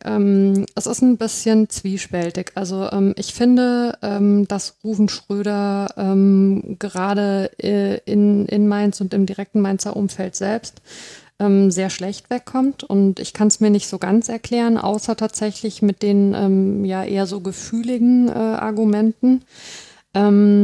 Es ist sicherlich so, man hat versucht, gerade dann auch, nachdem man also die Klasse gehalten hat mit Martin Schmidt ja damals noch und dann eben den Vertrag aber in beiderseitigem Einvernehmen, wie das immer so schön heißt, aufgelöst und Sandro Schwarz installiert hat. Da hatte man sicherlich die Vorstellung, dass man fußballerisch ein bisschen was verändert. Es war bei dem Spiel gestern Mainz gegen Augsburg so schön, dass ein Kollege von mir, der Olli, schrieb, es sieht eigentlich aus, als wären das zwei Martin-Schmidt-Teams, beide also vorne auf den Stürmer mit langen Wellen. Mhm, und das hatte man ja in Mainz also dann eine ganze Zeit gesehen und man hatte jetzt mal sehr vereinfacht gesagt durchaus Lust, sich auch mal was anderes irgendwie anzugucken und hat sich auch vorgestellt, dass das mit Sandro Schwarz funktionieren könnte. Und danach wurden dann eben auch Spieler verpflichtet, also es wurden insgesamt ein bisschen andere Spielertypen vielleicht verpflichtet als zuvor. Dann ist es so, dass Ruven Schröder da gute Kontakte hatte eben nach Frankreich, also dass einige Spieler mit Potenzial eben auch gerade aus der zweiten französischen Liga kamen, weil man ja beispielsweise auch mit Diallo gute Erfahrungen gemacht hatte, wobei Diallo gleichzeitig für mich so ein bisschen so ein Bruchspieler ist, also so eine Sollbruchstelle, weil das einer war, der ja so ein bisschen, wo man die Mainzer Prinzipien aufgegeben hat, dass also ein Spieler, der kommt und der weiß, man kann bei Mainz 05 einen Entwicklungsschritt machen und dann durchaus auch weiterziehen zu einem größeren Verein. Dafür muss man aber erstmal 2 Jahre bei Mainz spielen. Mhm. Und diese 2 Jahre hat Diallo eben nicht gespielt, sondern erst nach einem Jahr gegangen. Und ich habe so ein bisschen das Gefühl, dass die Wahrnehmung des Vereins Mainz 05 bei diesen jungen Spielern sich verändert hat. Es ist ein sehr großer Unterschied, ob man einen Verein als Sprungbrett begreift, was ich für einen jungen Spieler, der aus dem Ausland in die Bundesliga möchte oder auch also für einen inländischen Spieler, der sich in der Bundesliga weiterentwickeln möchte, völlig in Ordnung finde, habe ich gar nichts dran auszusetzen. Natürlich ist das aus Fansicht immer so, dass man sich wünscht, dass die Leute 10 Jahre bleiben, aber wenn ein Spieler sich gerne weiterentwickeln möchte, also wer bin ich, um ihm zu sagen, das ist nicht in Ordnung. Aber wenn aus dieser Sprungbrettgeschichte eher so ein Durchlauferhitzer wird, sprich, wenn Spieler plötzlich nach einem Jahr alle schon dastehen und sagen, hier, ich hätte dann jetzt aber gerne mal den nächsten Entwicklungsschritt, dann ist es schwierig, weil dann verlierst du die Option, dass das so ineinander greift, also dass eben immer nur ein Teil des Kaders ausgetauscht wird und ein Teil aber auch eben über 2 Jahre stabil bleibt. Und ich glaube, das ist was bei Mainz 05 unter Rufen Schröder ein bisschen passiert ist. Da spielen verschiedene Punkte zusammen. Zum einen hat es sicherlich was mit der Transferpolitik, die man dann eben auch zugelassen hat, also was den Abgang von Spielern angeht, zu tun. Zum anderen hat es vielleicht auch ein bisschen was damit zu tun, wie er Themen kommuniziert hat, den Spielern, könnte ich mir vorstellen. Ich war ja nicht dabei, aber also das mal als These in den Raum gestellt.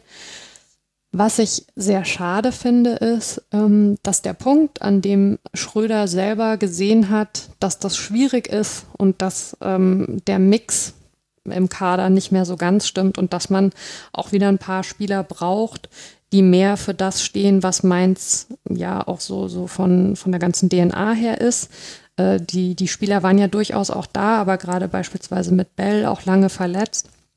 Und dann hast du Spieler wie Brosinski oder Latza, die ja auch schon eine ganze Weile da sind, die dann irgendwann unter dem Druck eben auch also ihre Leistung so nicht mehr bringen konnten. Aber der Punkt, an dem Schröder klar war, man muss da ein Stück weit nochmal ran, man muss das ändern und man muss den Kader wieder etwas anders zusammenstellen. Der war erreicht. Also es ist überhaupt nicht so, dass er da unbelehrbar gewesen wäre, sondern ganz im Gegenteil. Er hat gesehen, was für Veränderungen notwendig sind. Und dann kam sehr vereinfacht ausgedrückt Corona und das, was er sich vielleicht vorgestellt hat, möglich zu machen an Abgängen, mit denen man Geld generieren kann, um dann eben genau solche Spielertypen wieder punktuell ins Team reinzuholen, hat so nicht funktioniert im Sommer. Und deswegen ist eigentlich der Zeitpunkt, an dem er dann also für sich beschlossen hat zu gehen, schon sehr schade, finde ich, weil ich das Gefühl hatte, das kann nochmal sehr gut werden. Ich halte ihn wirklich für einen Fachmann und für einen sehr angenehmen Zeitgenossen und ich fand auch immer, dass er zum Mainz gepasst hat, dass man gemerkt hat, dass er sich auf Mainz eingelassen hat und dass er sich identifiziert hat mit dem Verein. Und so positiv ich das bewerte, was jetzt aktuell mit dem neuen Führungspersonal passiert, also so schade finde ich es gerade auch auf einer menschlichen Ebene, dass das genau das eben jetzt bedeutet hat für Ruven Schröder. Also ich hätte mir für ihn da wirklich einen ganz, ganz anderen Abgang gewünscht. Was mir aufgefallen ist in dem Zusammenhang, und das ist so ein Thema, das durchzieht so ein bisschen die letzten Segmente, die wir zu Mainz 05 hatten, also da kann man zurückgehen bis zur Zeit von Sandro Schwarz und dann eben auch seinem Ende bei Mainz 05. Meinem Gefühl nach ist die Stimmung nicht nur gereizter geworden bei Mainz im Umfeld und auch bei manchen Medienvertretern, wenn ich mir die Pressekonferenz angucke, sondern zum Teil sogar, ja, ich würde jetzt sogar sagen, gehässig. Das kann ich als Außenstehender auch ehrlich gesagt einfacher sagen, sowas. Aber da wurden immer mal wieder Fragen gestellt in Pressekonferenzen, wo ich das Gefühl habe, also da geht es jetzt, glaube ich, gar nicht so sehr um die Frage, sondern es geht quasi darum, mit der Frage etwas auszudrücken. Und das ging unter anderem auch gegen Ruven Schröder sehr häufig. Und ich habe das auch in sonstiger Berichterstattung rund um Mainz 05, auch in Fankreisen fand ich, dass es da oft, also da hatte ich das Gefühl, da ging es nicht immer um die Sache, was ja okay ist, wir alle haben Emotionen, deswegen sind wir ja auch Fan eines Vereins geworden, aber das hat mich ein bisschen irritiert. Und das unterscheidet dann die Entwicklung von Mainz 05 doch auch von anderen Vereinen, zum Beispiel ja auch vom FC Augsburg, der ganz andere Voraussetzungen hat, ist ein Investorenclub, man kann die beiden nicht 1:1 miteinander vergleichen, aber von der Art und Weise, wie sich das Umfeld immer wieder um den Verein herum gruppiert hat in schwierigen Phasen, finde ich, gibt es da dann doch einen Unterschied bei Augsburg oder zum Beispiel auch im Vergleich zu Werder Bremen, jetzt hin zu Mainz 05. Wir hatten das auch mal thematisiert rund um Zuschauerschnitt und die Art der Spielweise ist da wichtig und ja auch das, dass man sich daran gewöhnt hat, dass Mainz 05 Erstligist ist. Also das 3., 5., 6., 7. Spiel gegen den FC Augsburg ist nicht mehr der Kassenschlager wie beim ersten Mal. Das ist schon klar. Würdest du denn da zustimmen, dass generell die Gereiztheit vielleicht, dass die große Gereiztheit jetzt auch Mainz 05 erreicht hat? Ja, definitiv. Und zwar nicht erst jetzt, sondern eben schon vor geraumer Zeit. Und die große Hoffnung wäre, dass das tatsächlich was ist, was jetzt sich ein bisschen abbaut durch die Veränderung. Und ich fand es echt interessant, wenn man mal zurückdenkt daran, dass Ruven Schröder bei der Entlassung von Sandro Schwarz damals gesagt hat, unter anderem, dass der Druck aus dem Umfeld auch zu groß geworden ist und dass man das Gefühl hat, man kriegt also das Umfeld nicht mehr hinter diesen Trainer. Und jetzt ist es umgekehrt so, dass bei der Antrittspressekonferenz Christian Heidel tatsächlich gesagt hat, also er ist überhaupt nicht der Typ, der sich normalerweise die ganze Zeit damit beschäftigt, was in den sozialen Netzwerken geschrieben wird. Aber weil er eben diese Geschichten kannte, dass rund um Mainz die Stimmung sich so verändert hat.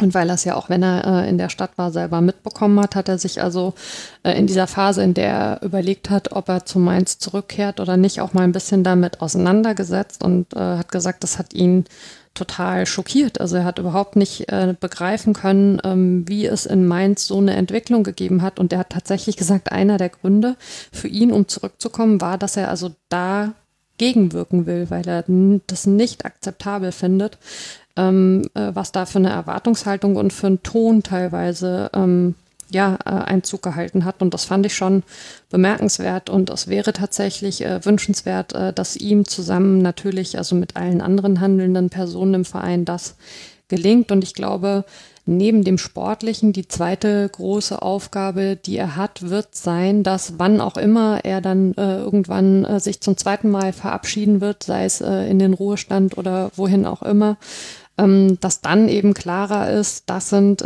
die Leute, die mit ihm schon gearbeitet haben in den letzten Jahren und an die es jetzt übergeben wird und die bis zu diesem Zeitpunkt aber sich dann eben diesen Vertrauensvorschuss im Umfeld vielleicht auch schon an seiner Seite erwartet haben. Und deswegen finde ich, ist es auch eine sehr, sehr gute Entscheidung von ihm gewesen, nachdem Ruven Schröder den Verein verlassen hat, nicht zu sagen, ich mache jetzt das sportliche Tagesgeschäft doch. Klar, er ist jetzt auch Vorstandssport, also er ist jetzt Vorstand Strategie, Kommunikation und Sport, aber eben zu sagen, ich mache auch als Sportvorstand eben die Strategie und das Tagesgeschäft und die Kaderplanung und so weiter, macht Martin Schmidt, und natürlich arbeiten die da eng zusammen und sind in permanenten Austausch. Und Schmidt sagt auch selber, für ihn ist das die beste Situation, die er sich wünschen kann. Er wollte diesen Job genauso machen und er kann jetzt von jemandem lernen, den er toll findet, dem er vertraut und mit dem er so ein vertrauensvolles, gutes Arbeitsverhältnis auch hat. Aber sie halten sich ja auch dran. Also Martin Schmidt ist derjenige, der eben im Stadion dann für die Interviews bereitsteht, und Christian Heidel hält sich sehr im Hintergrund. Und ich finde, dass sie das bisher wirklich gut angehen gemeinsam. Mhm. Abschließende Frage, also leider abschließend, aber wir müssen ja irgendwann dann doch zum Ende kommen. Ich will nicht jetzt spekulieren darüber, wie das jetzt alles wird unter Heidel und Schmidt. Ich finde es interessant, was sich da verschoben hat bei Mainz 05 und was auch so ein bisschen sich zum einen eine Rückbesinnung und zum anderen aber ja doch auch eine Fortentwicklung. Wenn ich mir jetzt mal angucke, was jetzt aktuell passiert ist, Bo Svensson hast du uns schon wunderbar einsortiert, wie wir das so ein bisschen zu bewerten haben, was da aktuell passiert ist. Auf Transferebene haben wir ja 3 Laien, die im Winter stattgefunden haben, von Dominik Kor, Danny da Costa und Robert Glatzel, wo man bei jedem der 3 sagen könnte, ja, das hat zumindest in Teilen gut funktioniert, bei manchem vielleicht sogar sehr gut. Sind das dann schon Transfers, wo man sagen kann, ja, das ist jetzt Christian Heidel und Martin Schmidt, oder musst du mich da einbremsen? Nee, sind sie definitiv. Ich habe das bei dem Spiel gegen Augsburg auch gedacht, also wie sehr man da jetzt schon gesehen hat, dass Kor, der ja mit einem grippalen Infekt ausgefallen ist, tatsächlich gefehlt hat.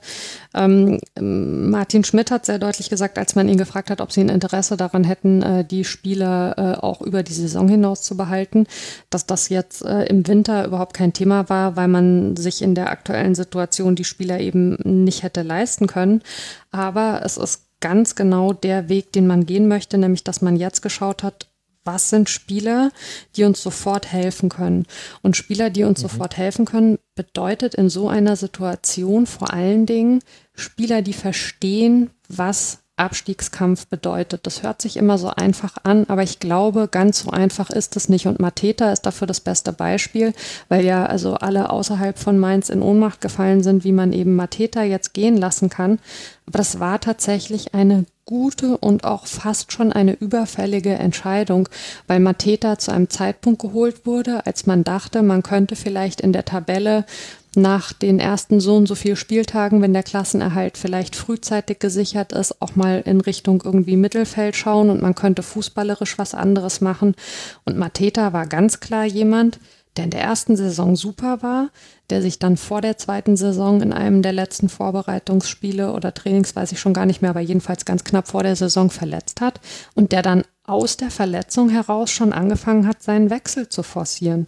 Und das ist ein junger Kerl, ich mache dem da überhaupt keinen Vorwurf, aber dann muss der Verein tatsächlich so konsequent sein und sagen, das bringt an der Stelle nichts. Und ich bin mir total sicher, für diese Phase der Saison, die jetzt eben ansteht, ist es keine Schwächung, dass man Mateta abgegeben hat, weil du eben Spieler brauchst, die diese totale Mannschaftsdienlichkeit in den Vordergrund stellen und die eine höhere Frustrationstoleranz haben, auch wenn sie mal ein paar Spiele nicht treffen. Ich meine, Mateta hat salopp gesagt, die Hälfte seiner Saisontore in einem Spiel geschossen, weil er dann halt eben einen Lauf hat und weil er dann halt gut drauf ist und weil er dann, wenn das Spiel irgendwie länger dauern würde, auch 4 oder 5 Tore machen würde. Aber du brauchst ja jemanden, der auch mal ein entscheidendes Tor macht, der mal ein dreckiges Tor macht und der eben nicht immer von so vielen äußeren Faktoren irgendwie abhängig ist. Und insofern ja, also Korda, Costa und auch Glatzel sind auf jeden Fall Transfers, also die zu dem passen, was man punktuell in der Mannschaft haben möchte und auch durchaus Spieler, wo, wenn das finanziell sich darstellen lässt, vorstellbar ist, dass die über die Saison hinaus bei Mainz 05 bleiben und natürlich, wenn sie Lust haben, ist ja erstmal der erste Punkt. Das kommt noch mit dazu und da wird sicherlich auch entscheiden, wie jetzt die nächsten Spiele für Mainz 05 laufen. Ein Punkt Rückstand ist es aktuell auf Tabellenplatz 15 und 16. Selbst sollte Bielefeld sein Nachholspiel gegen Werder Bremen gewinnen, wäre es trotzdem noch ein Punkt Rückstand auf den Relegationsplatz, auf dem läge dann nur die Hertha. Aus Berlin für Mainz geht's weiter, wir haben es schon angesprochen, auswärts auf Schalke am nächsten Wochenende, bevor man dann zu Hause gegen den SC Freiburg spielt. Und da werden wir ja dann sehen, wie man sich vielleicht von dort unten befreien kann. Für Augsburg, über die wir ja am Anfang auch gesprochen haben, geht's jetzt dann weiter, eben bei jener Härte. Das heißt, wieder eine Mannschaft, gegen die man in Anführungszeichen nur gewinnen muss, was ja den Augsburgern bisher gut gelungen ist. Deswegen hatte ich die entsprechende Rückfrage vorhin auch noch gestellt. Ein Spiel bleibt noch zu besprechen in dieser 303. Rasenfunk-Schlusskonferenz und manchmal bin ich ja doch ein Fuchs, kein Benny-Fuchs, ich setze nicht immer auf 3:1, sondern ich dachte mir, ganz am Schluss will ich über Bielefeld reden, denn dann ist es schon nach 12 Uhr und meistens wird um 12 Uhr Trainerwechsel bekannt gegeben. Jetzt hast du es vorhin schon um 11:30 gesagt, aber es ist perfekt aufgegangen, dieser Plan, also nicht perfekt für Uwe Nauhaus natürlich, ich möchte jetzt nicht despektierlich reden. Aber wir wissen jetzt eben zum Zeitpunkt dieser Spielbesprechung, dass es das letzte Spiel von Uwe Nauhaus als Trainer von Arminia Bielefeld war. Dieses 0:3 bei Borussia Dortmund, bei dem Bielefeld durchaus eine große Chance hatte beim Stand von 0:0. Cordoba. Jetzt Sergio Cordoba, du gute Güte, ich hänge noch im Mainz-Segment gedanklich.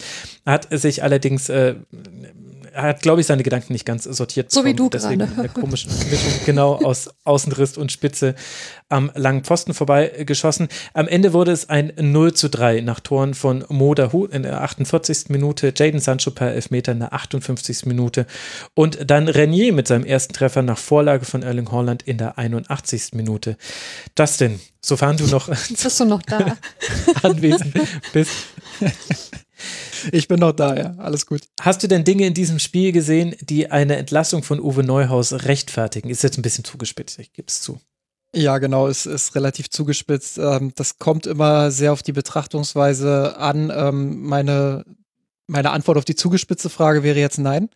Ganz einfach deshalb, weil man sich ja auch fragen muss, was sind die Möglichkeiten von Arminia Bielefeld? Und wenn ich mir den Kader ansehe, wenn ich mir den Etat ansehe, wenn ich sehe, dass sie als Aufsteiger bisher ja doch eine zumindest ordentliche Rolle in der Bundesliga spielen und immer noch in der Position sind, die Klasse auch zu halten, dann finde ich das schon von außen betrachtet ein bisschen seltsam und frage mich, was der Grund dafür sein kann. Ich kann mir nicht vorstellen, dass Bielefeld sagt, Mensch, mit dem Kader musst du mindestens auf Platz 10 stehen.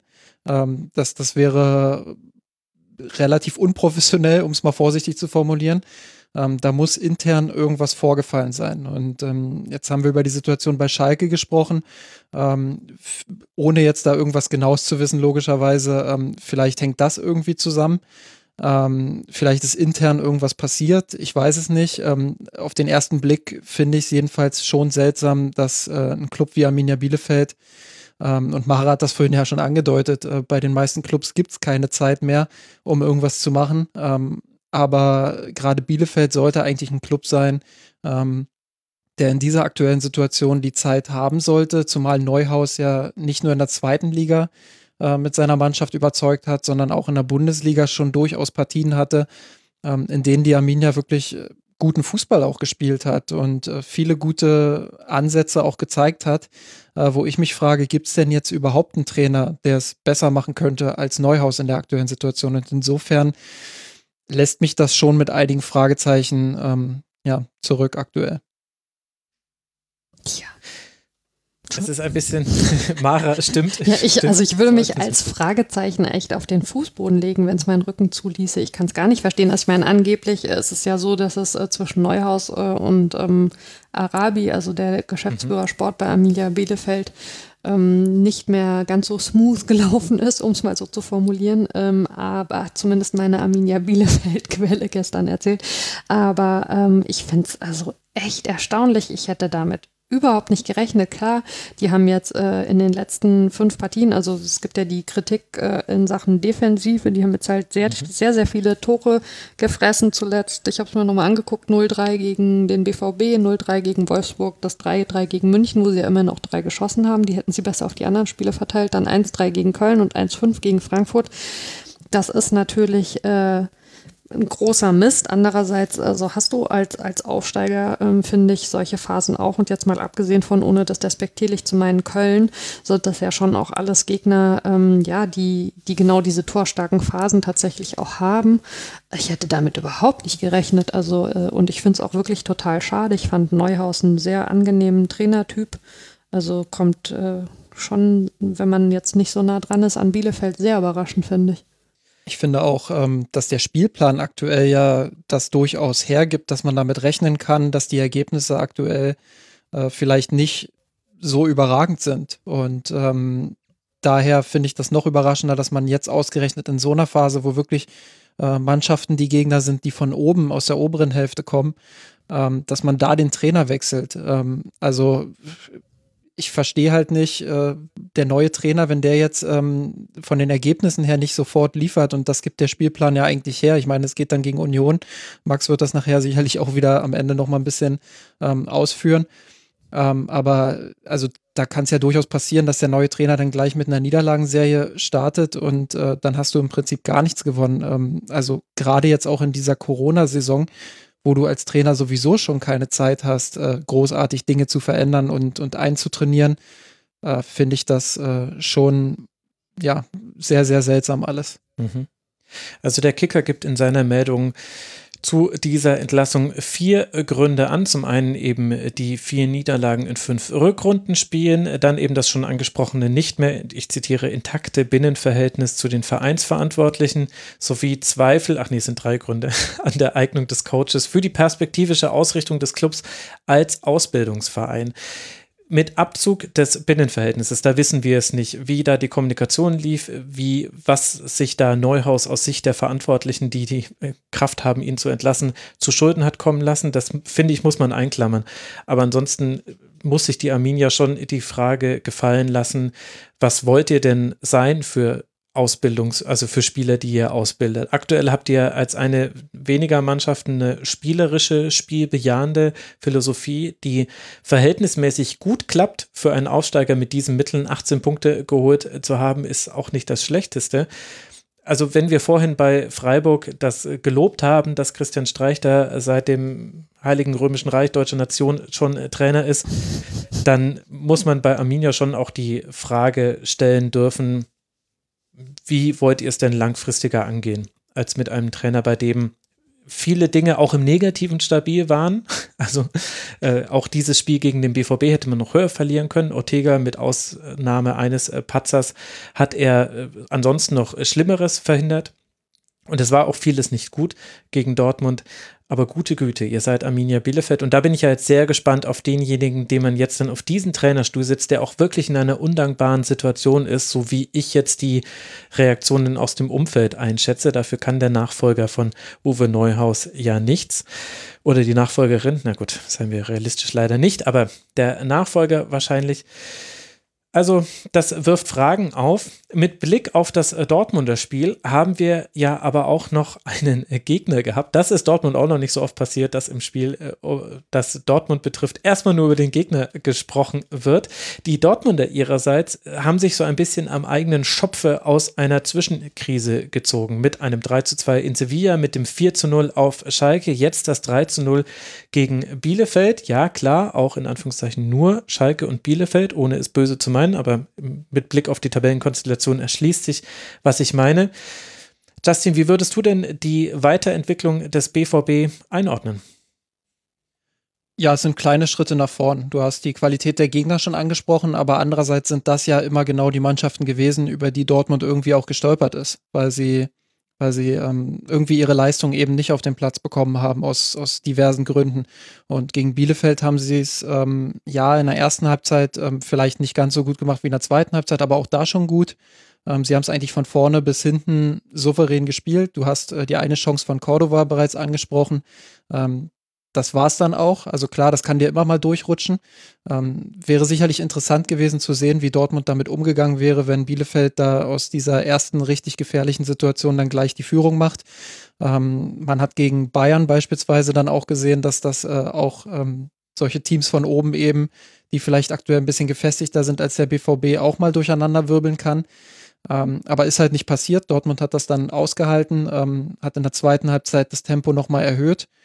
Und ich finde, das ist ein Schritt in die richtige Richtung, weil sie eine kompakte Mannschaft, auch wenn die vielleicht nicht auf ihrem höchsten oder auf den Niveau gespielt hat, was sie spielen können, haben sie es schon geschafft, die Mannschaft auseinanderzuziehen, sich viele Chancen rauszuspielen, mit viel Tempo auch auf die Kette zuzulaufen, mit einem sehr starken Jadon Sancho auch. Über Haaland brauchen wir eigentlich gar nicht sprechen, der liefert ja schon seit Wochen konstant ab, auch wenn er hier jetzt nicht direkt das Tor gemacht hat, wieder mit einer Torvorlage auch geglänzt. Da ist schon individuelle Qualität ohne Ende vorhanden und ich muss eigentlich immer, Mara hat gerade gesagt, sie würde sich gerne wie ein Fragezeichen auf den Boden legen. Das würde ich gerne in Bezug auf den BVB tun, wenn ich mir die bisherige Saison ansehe, weil wenn ich den Kader durchgehe, wenn ich mir die enorme Offensivqualität auch ansehe, dann frage ich mich schon, wie sie sich in diese Situation manövriert haben. Und ich denke, dass dieser Push im Selbstbewusstsein jetzt auch in der richtigen Situation kommt, weil in München haben sie ja jetzt nicht allzu viele gute Erfahrungen in den letzten Jahren gesammelt, aber sie haben durchaus die Möglichkeit, da jetzt ein bisschen was wieder gut zu machen. Was mir positiv gegen Bielefeld auch aufgefallen ist, sind einige Seitenverlagerungen. Ich habe das vorhin beim Leverkusen-Spiel auch angesprochen. Da hat das gefehlt. Dortmund hat das sehr gut gemacht, hat Bielefeld da immer wieder auch in Bewegung gebracht. Und wenn wir jetzt nochmal zurückdenken an das Spiel der Bayern gegen Köln, wo ich ja auch gesagt habe, die verteidigen sehr eng in ballnahen Zonen. Das ist dann eine Möglichkeit, um die Bayern dann auch zu knacken, indem sie eben dann diese Verlagerungen spielen und sich dann diese Räume auch erarbeiten, um die Bayern in Stresssituationen zu bringen. Und ich glaube, das ist ein Mittel, was sie positiv aus dieser Partie mitnehmen müssen und dann eben in München auch auf den Rasen bringen müssen, wenn sie die Bayern schlagen wollen.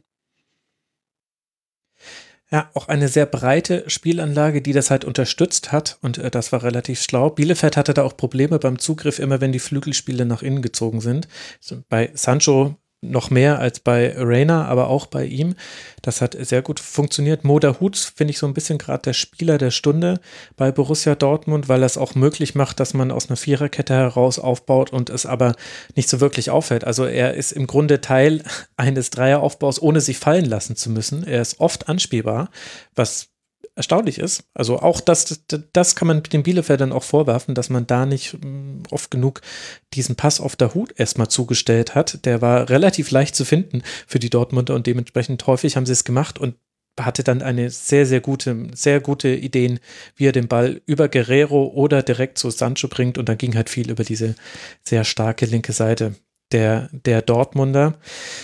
Bei Bielefeld hat mir so ein bisschen das Gefühl gefehlt, was jetzt eigentlich in dem Fall passieren soll, indem mal jemand den Fuß am Ball hat. Also das kann man auch bei allem, wie wir Uwe Neuhaus in Schutz genommen haben, aber da haben sie schon die Muster, die sie hatten, lange Zeit, die haben sie schon verloren. Die meisten Ballkontakte in diesem Spiel hatte tatsächlich Ortega, 15 mehr als Cedric Brunner, der auf Platz 2 liegt in dieser Kategorie. Sehr, sehr viel lange Bälle, die halt dann auch sehr oft weg waren. Ich finde, dass da die Abstimmung zwischen Klose und Cordoba und auch Vogelsammer nicht immer gepasst hat. Ich habe es auch ehrlich gesagt ganz oft nicht verstanden. Also so als wäre das jetzt, als wären das so 1000 kleine Missgeschicke gewesen. Also ich hatte das Gefühl, Klose lag auch in einem Fragezeichen geformt auf dem Boden. Weil, wenn man ehrlich ist, hat da nichts ineinander gegriffen. Also wenn Klose kurz ablegen wollte, konntest du sicher sein, Cordoba ist steil gegangen. Wenn Klose gehofft hat, Cordoba spielt ihm den Ball in den Fuß, hat Cordoba ihm in den Rücken gespielt. Und so ging das die ganze Zeit. Das war ein einziges Slapstick-Ding. Und Dortmund hat natürlich viele Bälle da auch einfach gewonnen. Also gegen Dortmund kannst du nicht diesen langen Ball spielen und hast dann in 7 von 8 Situationen selber den Ball, sondern du hast ja nur in 3 von 8 Situationen vielleicht den ersten Ball und musst dann den zweiten Ball noch sicher machen. Also das hat an der Stelle nicht geklappt bei Bielefeld, aber es ist halt auch Borussia Dortmund. Der ist völlig steil gegangen, ist übrigens auch so eine Formulierung, die du nur im Fußball ungestraft benutzen darfst. Mach das mal auf der Straße. Ja. Nee, aber ein sehr wichtiger Punkt auch gerade nochmal von dir, Max, wenn du Dortmund schlagen willst, zumal auch noch in einem Auswärtsspiel, dann musst du auch diesen Nachdruck erzeugen. Wenn dann der lange Ball kommt, okay, das ist völlig normal, keine Frage. Dortmund ist ja jetzt auch keine Mittelfeldmannschaft in der Bundesliga, auch wenn sie manchmal in einzelnen Spielen so auftreten. Die können schon richtig Druck auch vorne erzeugen. Und da passiert es dann eben, dass du mal einen langen Schlag machen musst, aber dann musst du eben auch rausrücken und Nachdruck erzeugen. Und das kam von Bielefeld in den allerseltensten Fällen insgesamt einfach auch zu wenig, um Dortmund da auch ein bisschen ins Schwitzen zu bringen. Andererseits ist das halt natürlich genau klassisch das Problem der Mannschaften, die da unten drin stehen. Das ist ja auch einer der Gründe, warum sie das tun. Ich meine, wir hatten es bei Mainz 05 gerade, dass also die Frage, was macht man mit Ball, eine ist, die es noch zu lösen gilt. Im Spieltagsbericht von Arne in Bezug auf den 1. FC Köln war das auch relativ klar ausformuliert, so nach dem Motto, Ball ist ja schön, einen Plan damit zu haben, wäre dann noch schöner. Das ist natürlich auch die große Schwierigkeit. Ja, und das muss man jetzt eben dann mit einem neuen Trainer gelöst bekommen bei Arminia Bielefeld, die eben bei den schon vielfach zitierten 18 Punkten auf dem Relegationsplatz liegen, die jetzt dann spielen gegen den 1. FC Union Berlin zu Hause und dann das Nachholspiel noch haben gegen Werder Bremen. Für Borussia Dortmund geht es sehr, sehr spannend weiter. Auswärts bei Borussia Mönchengladbach im DFB-Pokal haben wir vorhin schon thematisiert. Dann bei den Bayern haben wir auch schon angesprochen, bevor dann das Heimspiel gegen den FC Sevilla wartet. Borussia Dortmund ist trotz der besseren Phase immer noch in einer angespannten Tabellensituation. 13 Punkte Rückstand auf Tabellenplatz 1 sind so viel, dass man dieses Thema dicht machen kann. 3 Punkte Rückstand sind es aktuell auf den Champions-League-Platz. Dortmund liegt auf Rang 5. 3 Punkte hinter der Eintracht aus Frankfurt, die auf Rang 4 rangiert.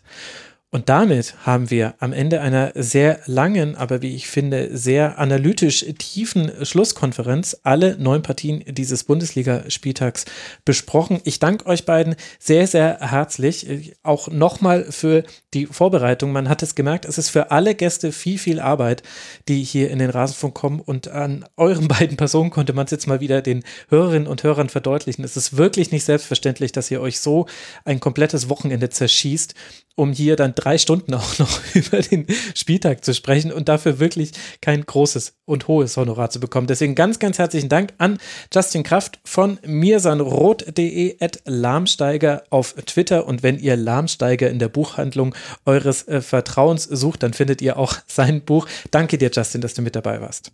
Sehr gerne. Danke für die Einladung und das tolle Gespräch. Und danke auch an Mara an der Stelle. Viel wieder gelernt in dem Mainz-Segment auch. Oh ja, das ging mir auch so. Obwohl wir schon so viel drüber gesprochen haben, Mara, hast du da einige Kronleuchter nochmal oder Kerzen auf dem Kronleuchter angezündet. Deswegen schließe ich mich an. Ganz herzlichen Dank, Mara Pfeiffer. Es gibt den Sport1 Podcast Flutlicht an, den ich euch auch sehr empfehlen kann, auch wenn ich die neueste Folge, auf die ich am gespanntesten bin, leider noch nicht hören konnte. Man kann Krimis von dir lesen. Der neueste heißt Vergiftete Hoffnung und man kann dir auf Twitter folgen als @Wortpiratin. Mara, lieben Dank dir für deine Zeit.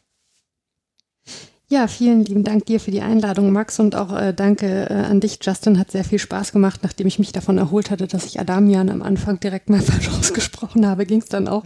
Und ich würde die Gelegenheit nutzen, Max, du hast mir im Vorfeld ja erlaubt, eine Empfehlung noch loszuwerden. Und zwar die liebe Sonja Riegel aus unserer Früff-Crew hat für alle, denen das Stadion fehlt und vor allen Dingen Auswärtsspiele, ihre Groundhopping-Erlebnisse eingelesen als Hörbuch.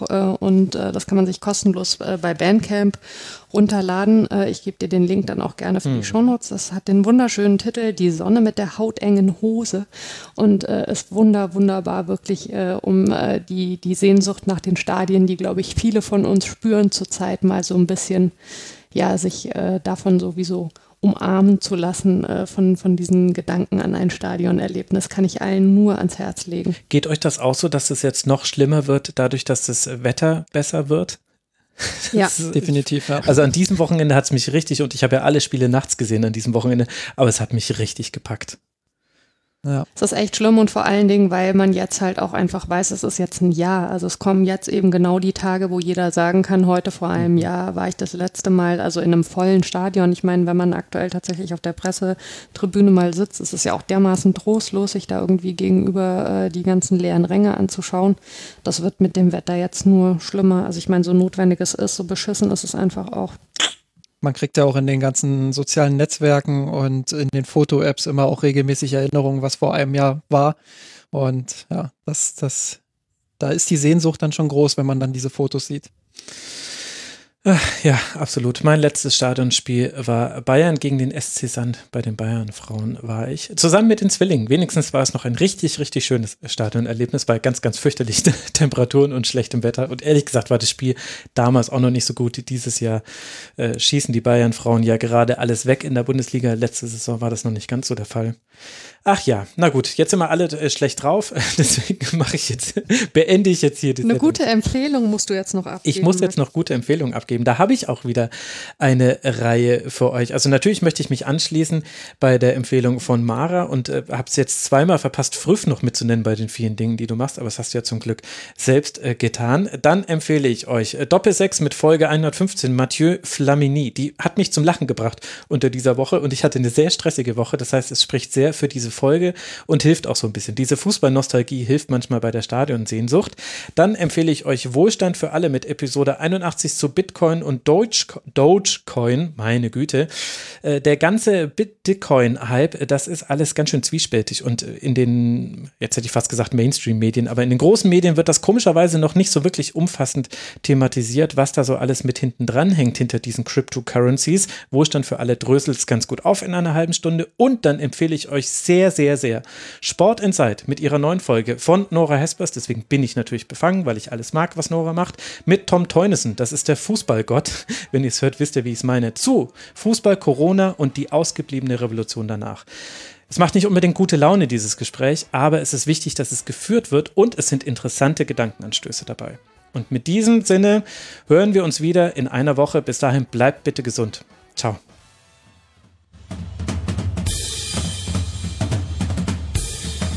Das war die Rasenfunk-Schlusskonferenz. Wir geben nun zurück in die angeschlossenen Funkhäuser.